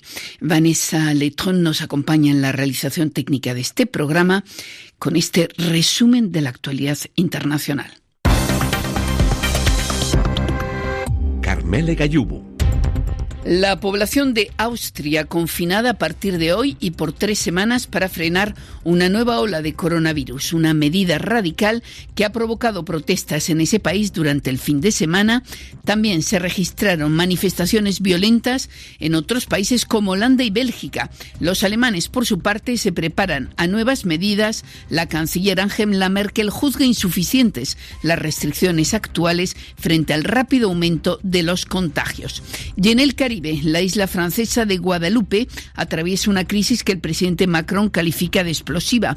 Allí el porcentaje de vacunados es bajo y una parte de la población sigue rechazando las medidas sanitarias con una pro- protesta violenta que alientan a algunos grupos políticos. A ello se refirió el presidente Macron. Nuestra prioridad es continuar a convaincre que la vacunación es la mejor. Nuestra prioridad es seguir convenciendo que la vacunación es la mejor protección y nos negamos a ceder a las mentiras, a la desinformación y a la manipulación que algunos han usado. Hay una situación explosiva relacionada con un contexto muy local y con tensiones históricas. Ciertos intereses buscan aprovechar esa ansiedad. No podemos usar la salud de los franceses para llevar a cabo combates políticos. Debemos restablecer la tranquilidad y el orden público. Un panorama político nuevo se abre en Chile. La primera vuelta de la elección presidencial se saldó ayer con la clasificación para la segunda ronda del diecinueve de diciembre de dos opciones antagónicas, la del ultraderechista José Antonio Cast, con casi veintiocho por ciento de los votos, el candidato más votado ayer, y el joven candidato de la izquierda radical, Gabriel Boric, quien consiguió algo más del veinticinco por ciento de los sufragios. Y las elecciones regionales en Venezuela se saldaron con una victoria abrumadora de los candidatos chavistas, que consiguieron veinte de las veintitrés gobernaciones del país. La oposición acudió dividida y no logró movilizar a su electorado en medio de una fuerte abstención de cerca del sesenta por ciento. Giro en la crisis política en Sudán. El primer ministro Abdallah Hamdok, apartado del cargo tras el golpe de Estado, volvió a tomar las riendas del gobierno después de firmar un acuerdo con el general Al-Burhan para compartir el poder. Hasta aquí el resumen informativo de R F I. Porque tu opinión es importante, síguenos en nuestras redes sociales, en Facebook como Prisma R U y en Twitter como arroba Prisma R U. Continuamos y seguimos en temas internacionales. Son las dos de la tarde con veintidós minutos. Hubo elecciones este fin de semana en Venezuela, eh, elecciones regionales y en Chile para elegir presidente. Y bueno, ¿qué fue lo que sucedió? Iniciemos con, con Venezuela. Incluso, pues bueno, nos vamos a enlazar hasta Venezuela. Eh, solamente compartir rápidamente estos datos. El partido de Nicolás Maduro arrasó en veinte de veintitrés gubernaturas. El gobernante... gobernante Partido Socialista Unido de Venezuela arrasó en las elecciones celebradas ayer al ganar veinte de las veintitrés gubernaturas en disputa, además de la alcaldía de Caracas. Así lo dio a conocer el presidente del Consejo Nacional Electoral, Pedro Calzadilla, en su primer comunicado. Y bueno, pues me enlazo hasta allá, precisamente hasta Venezuela, con Yuimar García, que es periodista venezolana, columnista de Caraota Digital, profesora universitaria, experta en estrategias de comunicación. Yuimar, muy buenas tardes, bienvenida a este espacio de Prisma R U de Radio UNAM. Hola, Yanira, muy buenas tardes. Aquí en Venezuela, casi veinticuatro de la tarde, después de recibir anoche a aproximadamente a las doce de la noche este primer boletín de evidente reacción del Consejo Nacional Electoral, donde efectivamente, tal como lo comentaba, hemos conseguido que la oposición únicamente logró tres gobernaciones eh, de toda Venezuela, y pues eh, el chavismo efectivamente logró arrasar y pintar todo el mapa de Venezuela.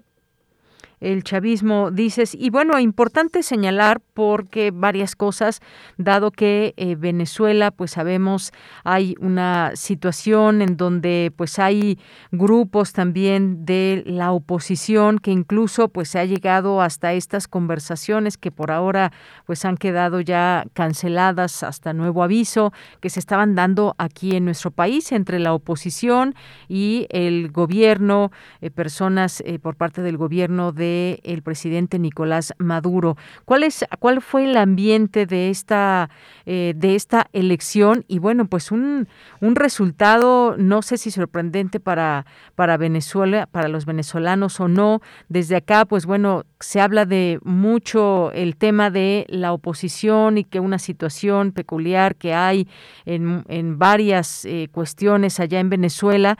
Y bueno, pues sí sorprende un poco desde acá el que el que gane este partido, que gane el chavismo, estas veinte, estas veinte gubernaturas de veintitrés. Pero cuéntanos tú, ¿qué es lo que está pasando allá? ¿Cuál fue el ánimo? También si hubo un porcentaje importante de abstencionismo. Cuéntanos un poco ese, ese color que enmarcan las elecciones allá en Venezuela, Yuimar. Ok, vamos a comenzar, creo que es bien extenso eh, la pregunta.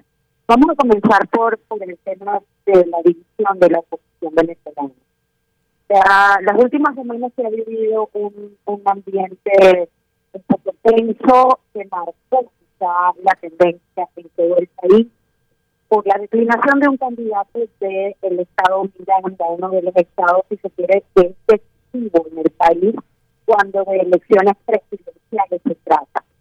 Sin embargo, el comportamiento de las elecciones regionales siempre se ha mantenido en, en un ambiente de, de abstención. En, siempre eh, eh, hemos tenido menor participación en, en las elecciones que son regionales o municipales, que comprenden las alcaldías, las gobernaciones y los consejos legislativos, así como los consejos municipales de, de, de los municipios que conforman los estados.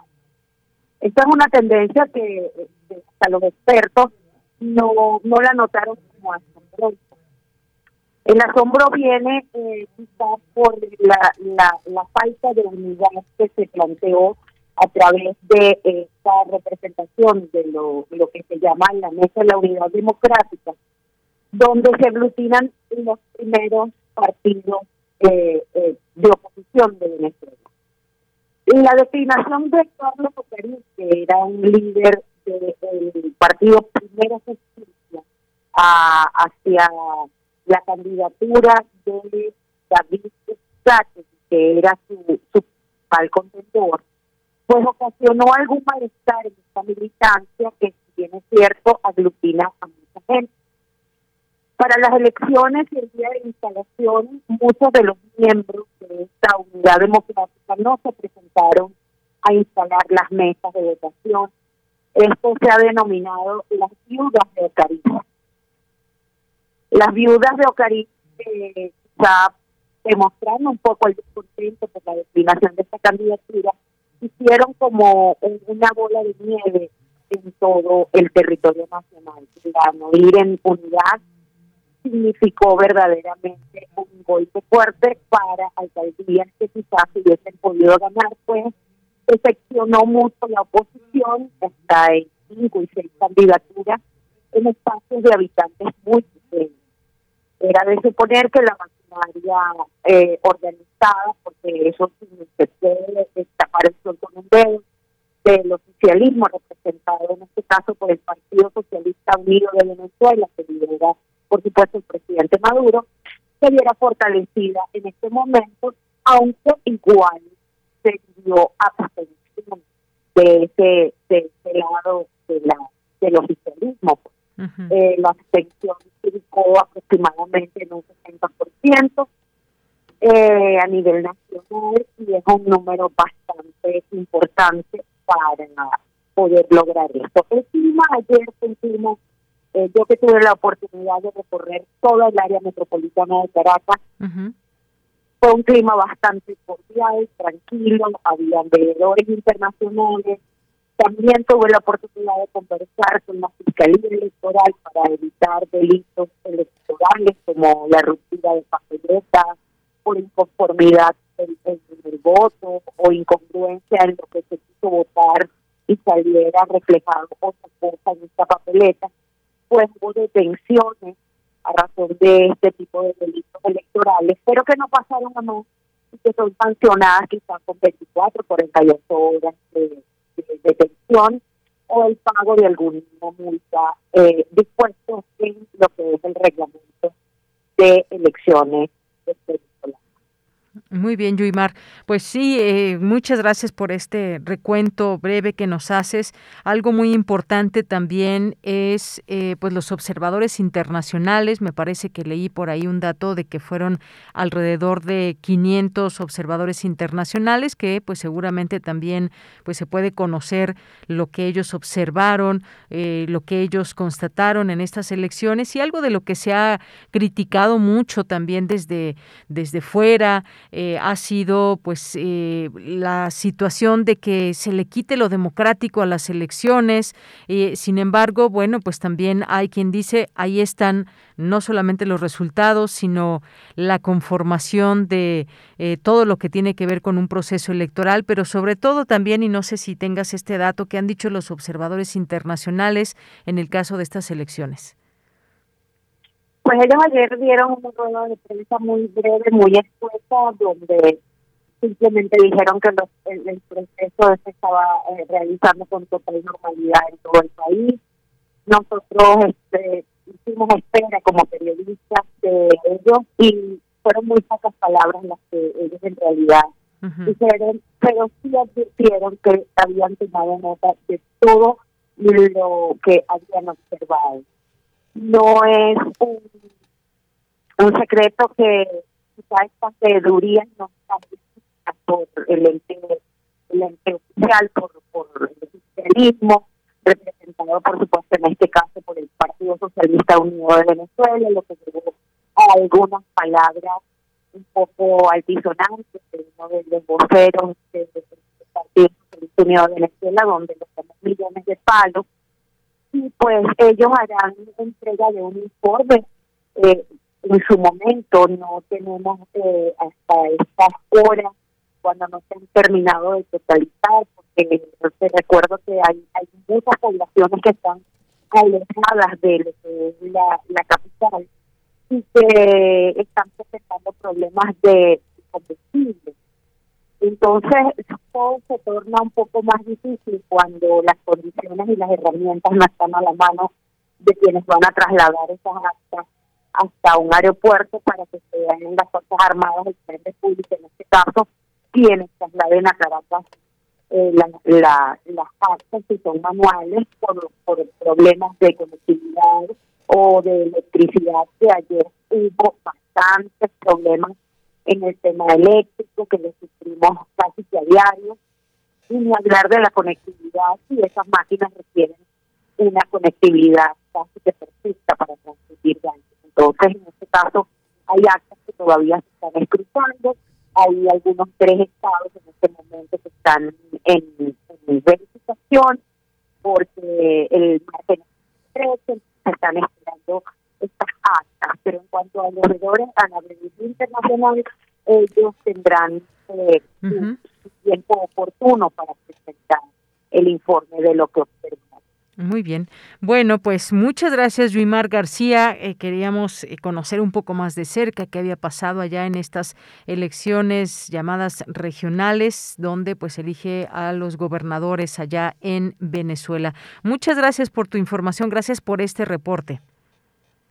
Muchísimas gracias a ustedes y a Radio Imen de Yanira, muchísimas gracias por este contacto, y pues me mantengo a la orden para una nueva información o cuando tengamos algo importante que destacar. Pues te agradezco mucho desde aquí y recibe un abrazo desde México, Yuimar. Muy buenas tardes.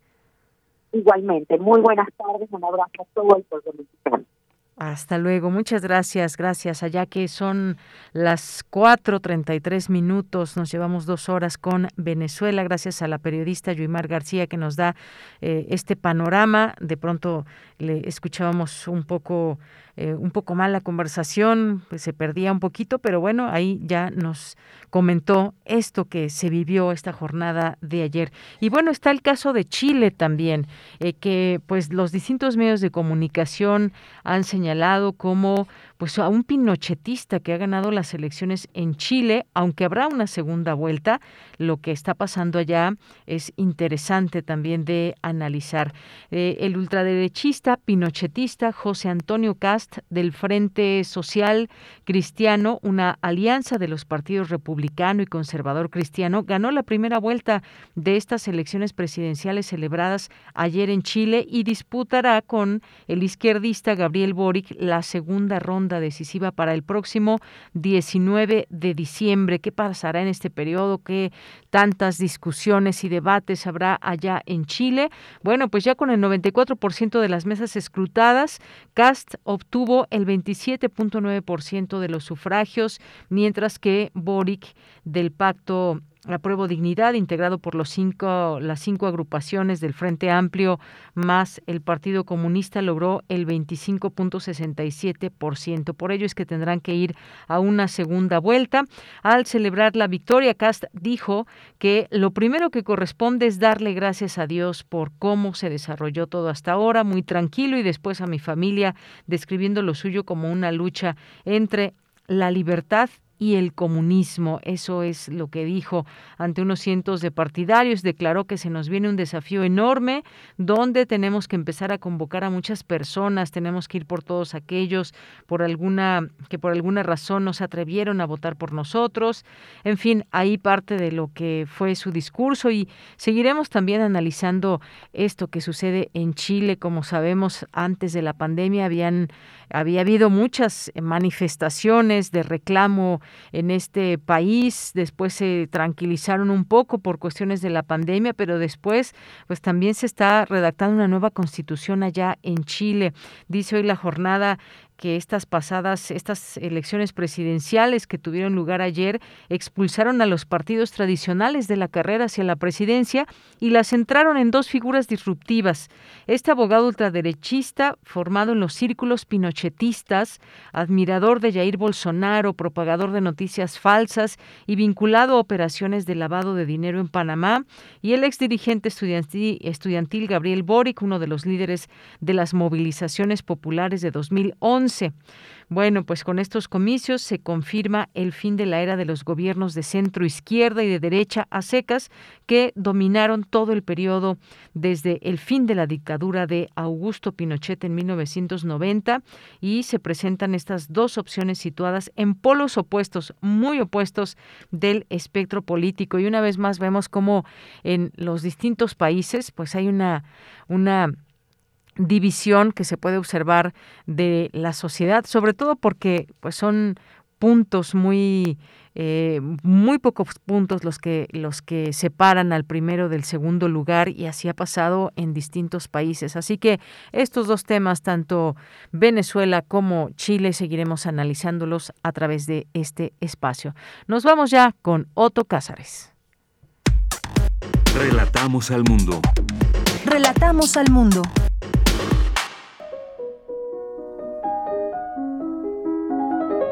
Cartografía R U con Otto Cázares.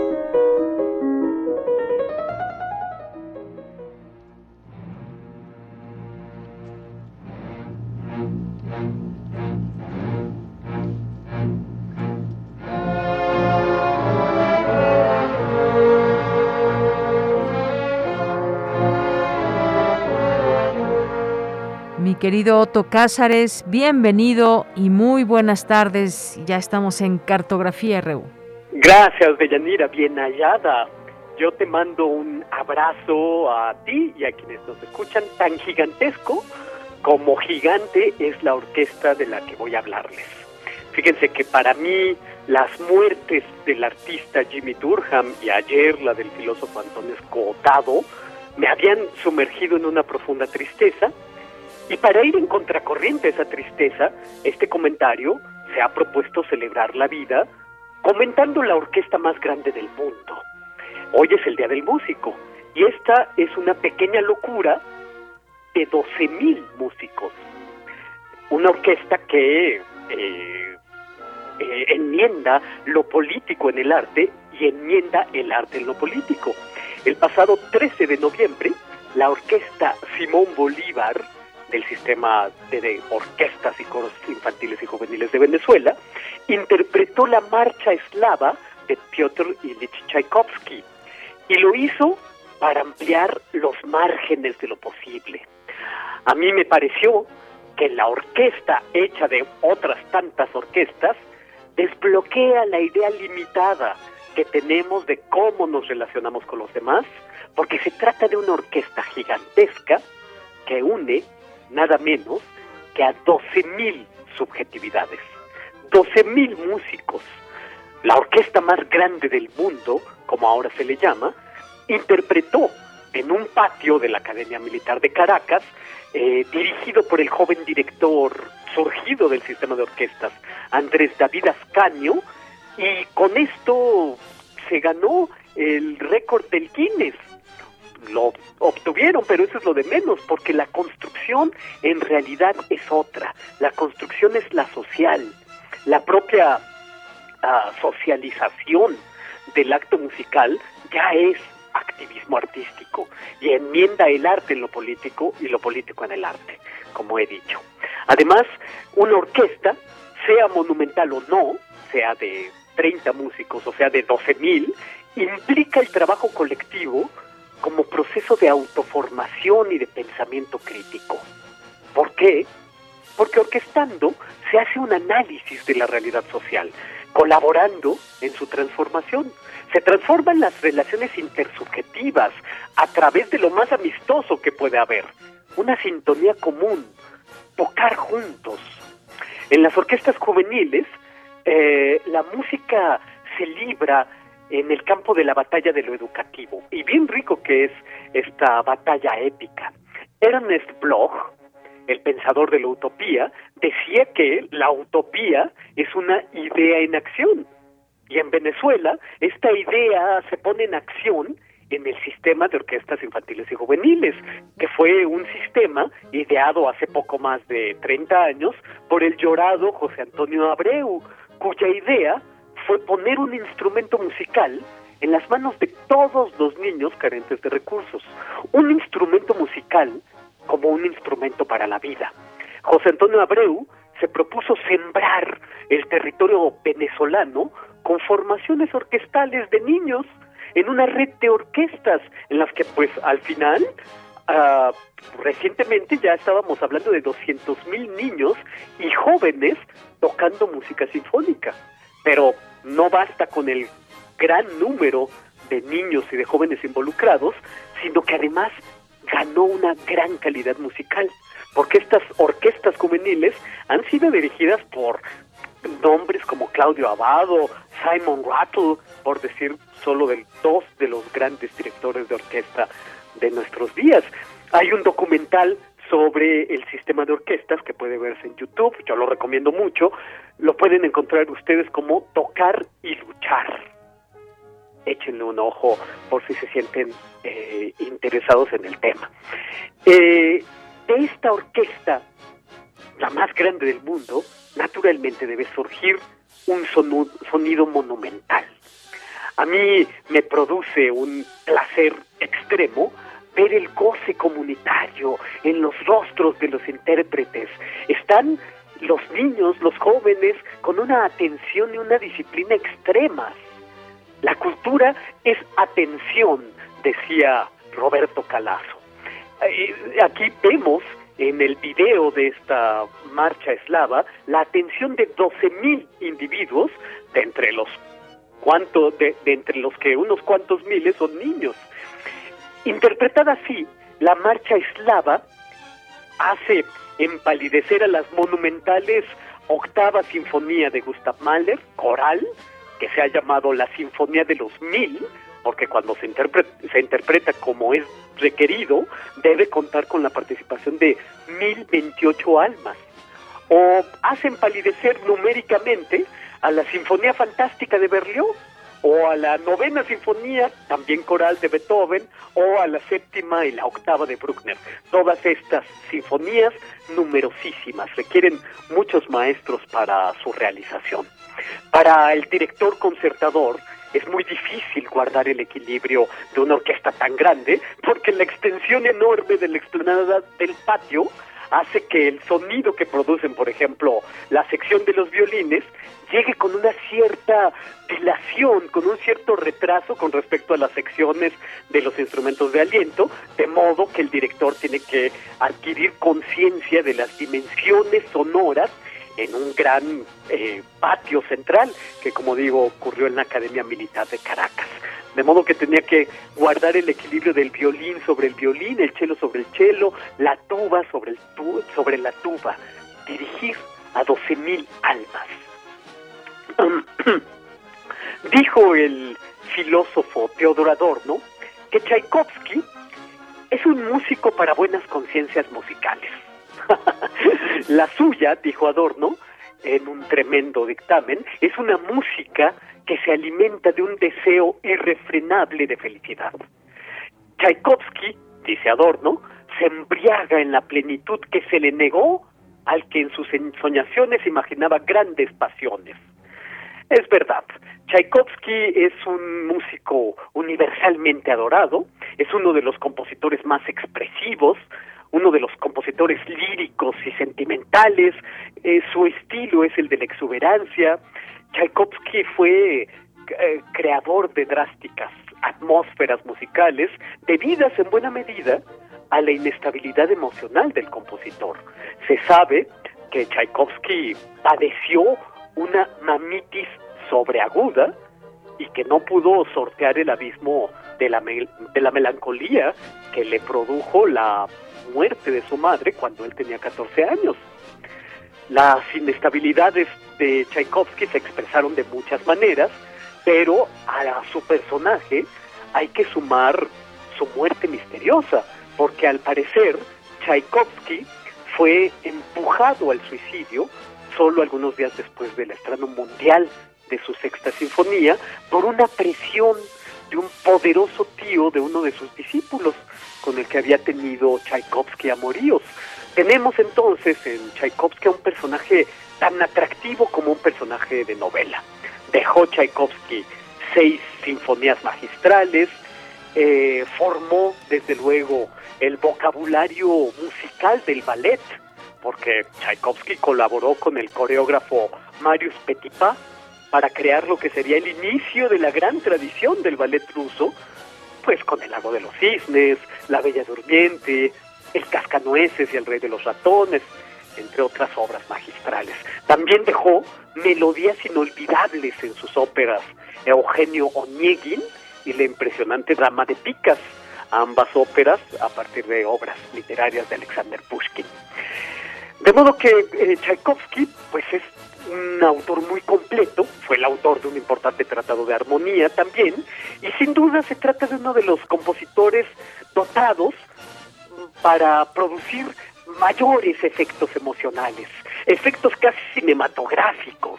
Esa es la maestría única del estilo de Piotr Ilyich Tchaikovsky para crear esas atmósferas arrebatadas de pasión universal. Pues qué buena elección de la orquesta más grande del mundo haber utilizado la marcha eslava de Piotr Ilyich Tchaikovsky para ganarse su récord del Guinness. Me acuerdo que Gustavo Dudamel, el célebre director de orquesta venezolano, surgido del sistema de orquestas infantiles y juveniles de Abreu, decía: cada sinfonía es como la vida, una pequeña locura. Pequeña locura de doce mil músicos en su día del músico. Esto es lo que yo tengo que decir este lunes veintidós de noviembre de dos mil veintiuno. Bien, Otto, pues muchísimas gracias. Como bien dices, to- cada sinfonía es como la vida. Pues gracias, Otto, y pues sigamos en la música, conociendo, disfrutando, y esa música que nos llega hasta los sentidos y que inspira también el estar estan- escuchando música, eh, conociendo más de la música, pero también inspirándonos en otras, en otras manifestaciones del arte. Sí, es verdad. Y circulan por ahí algunos videos de la interpretación de la orquesta más grande del mundo, la Orquesta Simón Bolívar, que uh-huh. ahora eh, eh, conjuntó a doce mil intérpretes. Pueden buscarlo en las redes sociales. Incluso pues eh, hay una cuenta de Twitter de la Orquesta Simón Bolívar. Entonces ahí compartieron muchos de los materiales de video que pues se hicieron con Eh, los drones para hacer recorridos de toda la explanada, mientras los jóvenes intérpretes interpretaban la marcha eslava. Muy bien, pues Otto, muchísimas gracias. Ya buscamos aquí la Orquesta Sinfónica Simón Bolívar. Muchas gracias, te mandamos un abrazo y hasta el próximo lunes. Hasta el próximo lunes, encantado, un abrazo. Abrazo, hasta luego.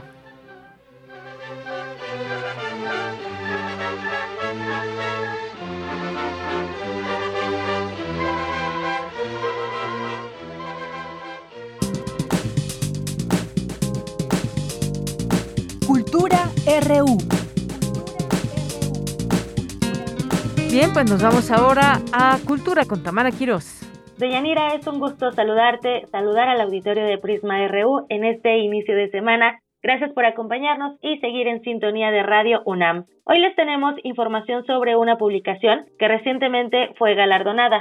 Eh, como muchos de ustedes saben, cada año la Secretaría de Cultura del Gobierno de México, a través del Instituto Nacional de Antropología e Historia, entregan el premio Antonio García Cubas al mejor libro y labor editorial en el ámbito de la antropología y la historia a nivel nacional. Esto con el objetivo de estimular la producción de libros sobre el patrimonio cultural de México, evocando al destacado escritor y cartógrafo Antonio García Cubas, quien en sus obras unió la historia y la geografía. Y les comparto que en la categoría de obra científica, la obra premiada fue Donde el diablo mete la cola, Antropología del arte y estética indígena, de Eva María Garrido Izaguirre, del Laboratorio Nacional de Materiales Orales de la UNAM. Y para contarnos todos los detalles de esta publicación, conversamos con Santiago Cortés, coordinador del Laboratorio Nacional de Materiales Orales de la UNAM. Santiago, bienvenido. Platícanos sobre el significado de que una de sus ediciones obtenga este reconocimiento. Claro que sí, mira, pues es muy importante, como ustedes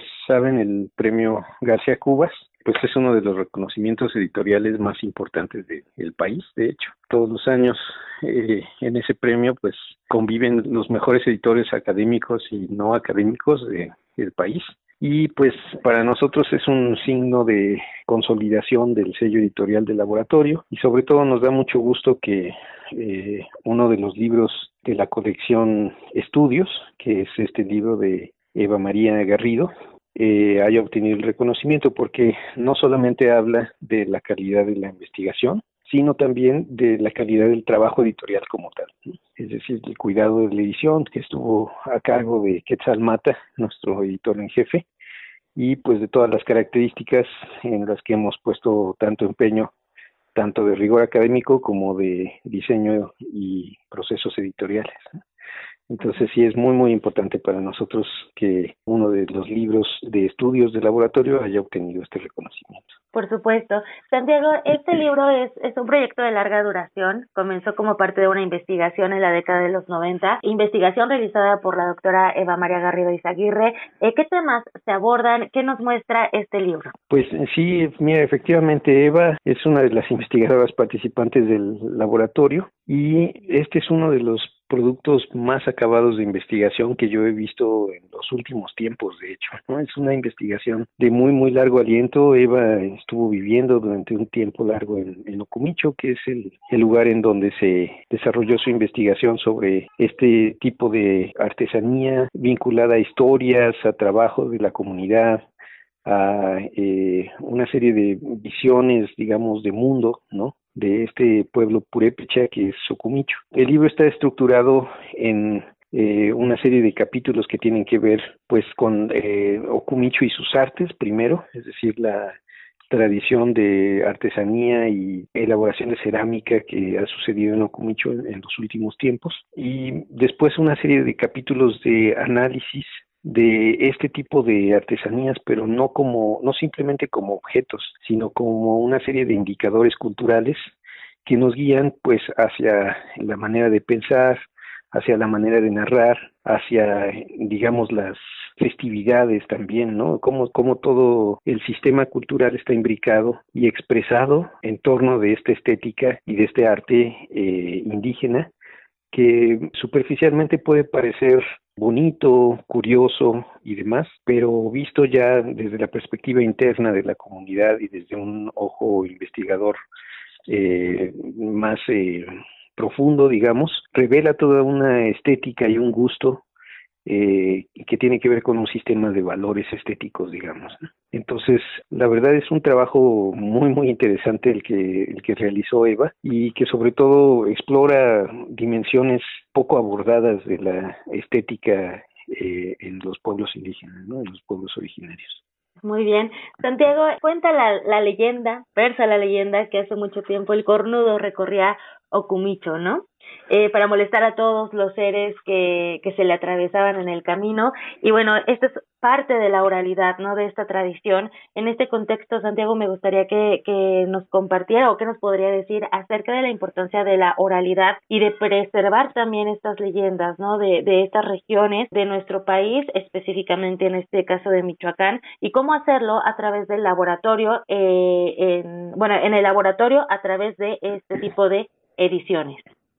Sí, pues mira, eh, es muy curioso, está expresado en el trabajo de Eva, pero también en muchos de los de los productos que se hacen aquí en el laboratorio. La oralidad es la puerta de entrada hacia el pensamiento, ¿no? Eh, muchas de las cosas que nosotros manejamos como información para saber cómo comportarnos en el mundo, quiénes somos, los, los fundamentos de muchas de nuestras instituciones, toda esa información no es información que circule, digamos, por una vía escrita, sino que seguimos desde que somos seres humanos humanos, depositándola en un sistema oral de comunicación, que es este tipo de comunicación en el que estamos eh, frente a frente con un interlocutor en un mismo tiempo-espacio, digamos, ¿no? Y bueno, esa, el estudio de esos discursos es, digamos, inagotable, ¿no? Sobre todo cuando se trata de historias. En el caso de Ocumicho, por ejemplo, toda la, toda la investigación empieza a partir de una... un relato, justamente, que tiene como personaje principal a Marcelino Vicente, ¿no? Que es el, el primero que elabora este tipo de artesanías de diablos y que inicia toda una tradición, ¿no? Pero en sí es el relato de lo que a él le sucede, que aquí no voy a contarlo para dejarlos un poco picados con el libro, uh-huh. Lo que da origen a toda una tradición artesana, ¿no? Y después a toda una generación, a varias generaciones de artesanos que trabajan con esto en la comunidad. Es así porque en esos relatos en realidad están configurados simbólicamente todos los valores y visiones de mundo de una comunidad, ¿no? Es decir, mediante lo que nosotros narramos, expresamos muchas más cosas de las que estamos comunicando, y muchas veces es a través de dimensiones simbólicas, de reflejos geográficos, de formas de la comunicación oral que nosotros podemos tener esa esa configuración, ¿no? Es decir, las formas orales por excelencia, los géneros diferentes que nosotros manejamos son pequeñas píldoras hiperconcentradas de información cultural que nos sirven justo para eso, y no solamente los cuentos, sino también otros géneros como los refranes, eh, los chistes, los chismes, las canciones, etcétera. En todo eso está configurado de manera muy sintética y muchas veces simbólica nuestra forma de pensamiento, ¿no? Entonces, pues aquí en el laboratorio lo que nosotros hacemos es documentar muy diversos tipos de este tipo de discursos en el país y trabajar con ellos. Hacemos eh, varios tipos de análisis, tenemos un repositorio que los almacena y los ordena. Y pues además, mediante esa documentación que tiene un protocolo científico, generamos también una serie de, de proyectos y productos, que algunos de ellos son libros, muchas veces también son artículos, pero también tenemos una colección discográfica eh, que eh, los transforma en fonogramas muy bien editados y trabajados, y también una colección de videos que produce eh, un poco de cine documental, cortometrajes y alguna, estamos ahora justo en la producción de una serie televisiva. Ah, muy bien, excelente. Bueno, pues estaremos al pendiente de esa producción televisiva.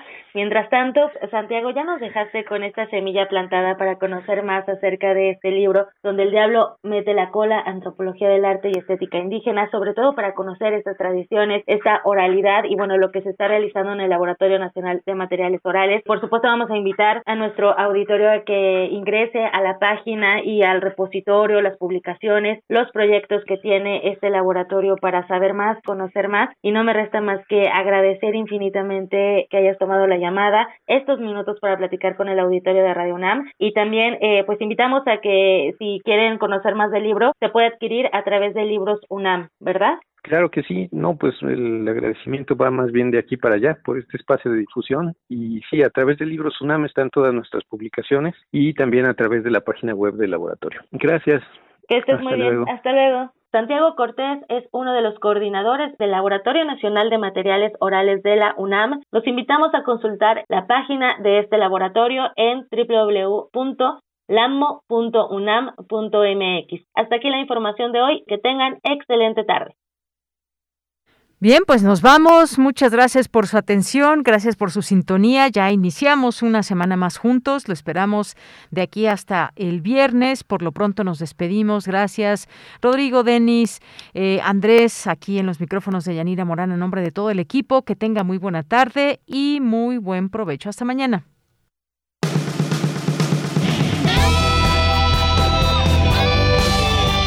Prisma R U. Relatamos al mundo.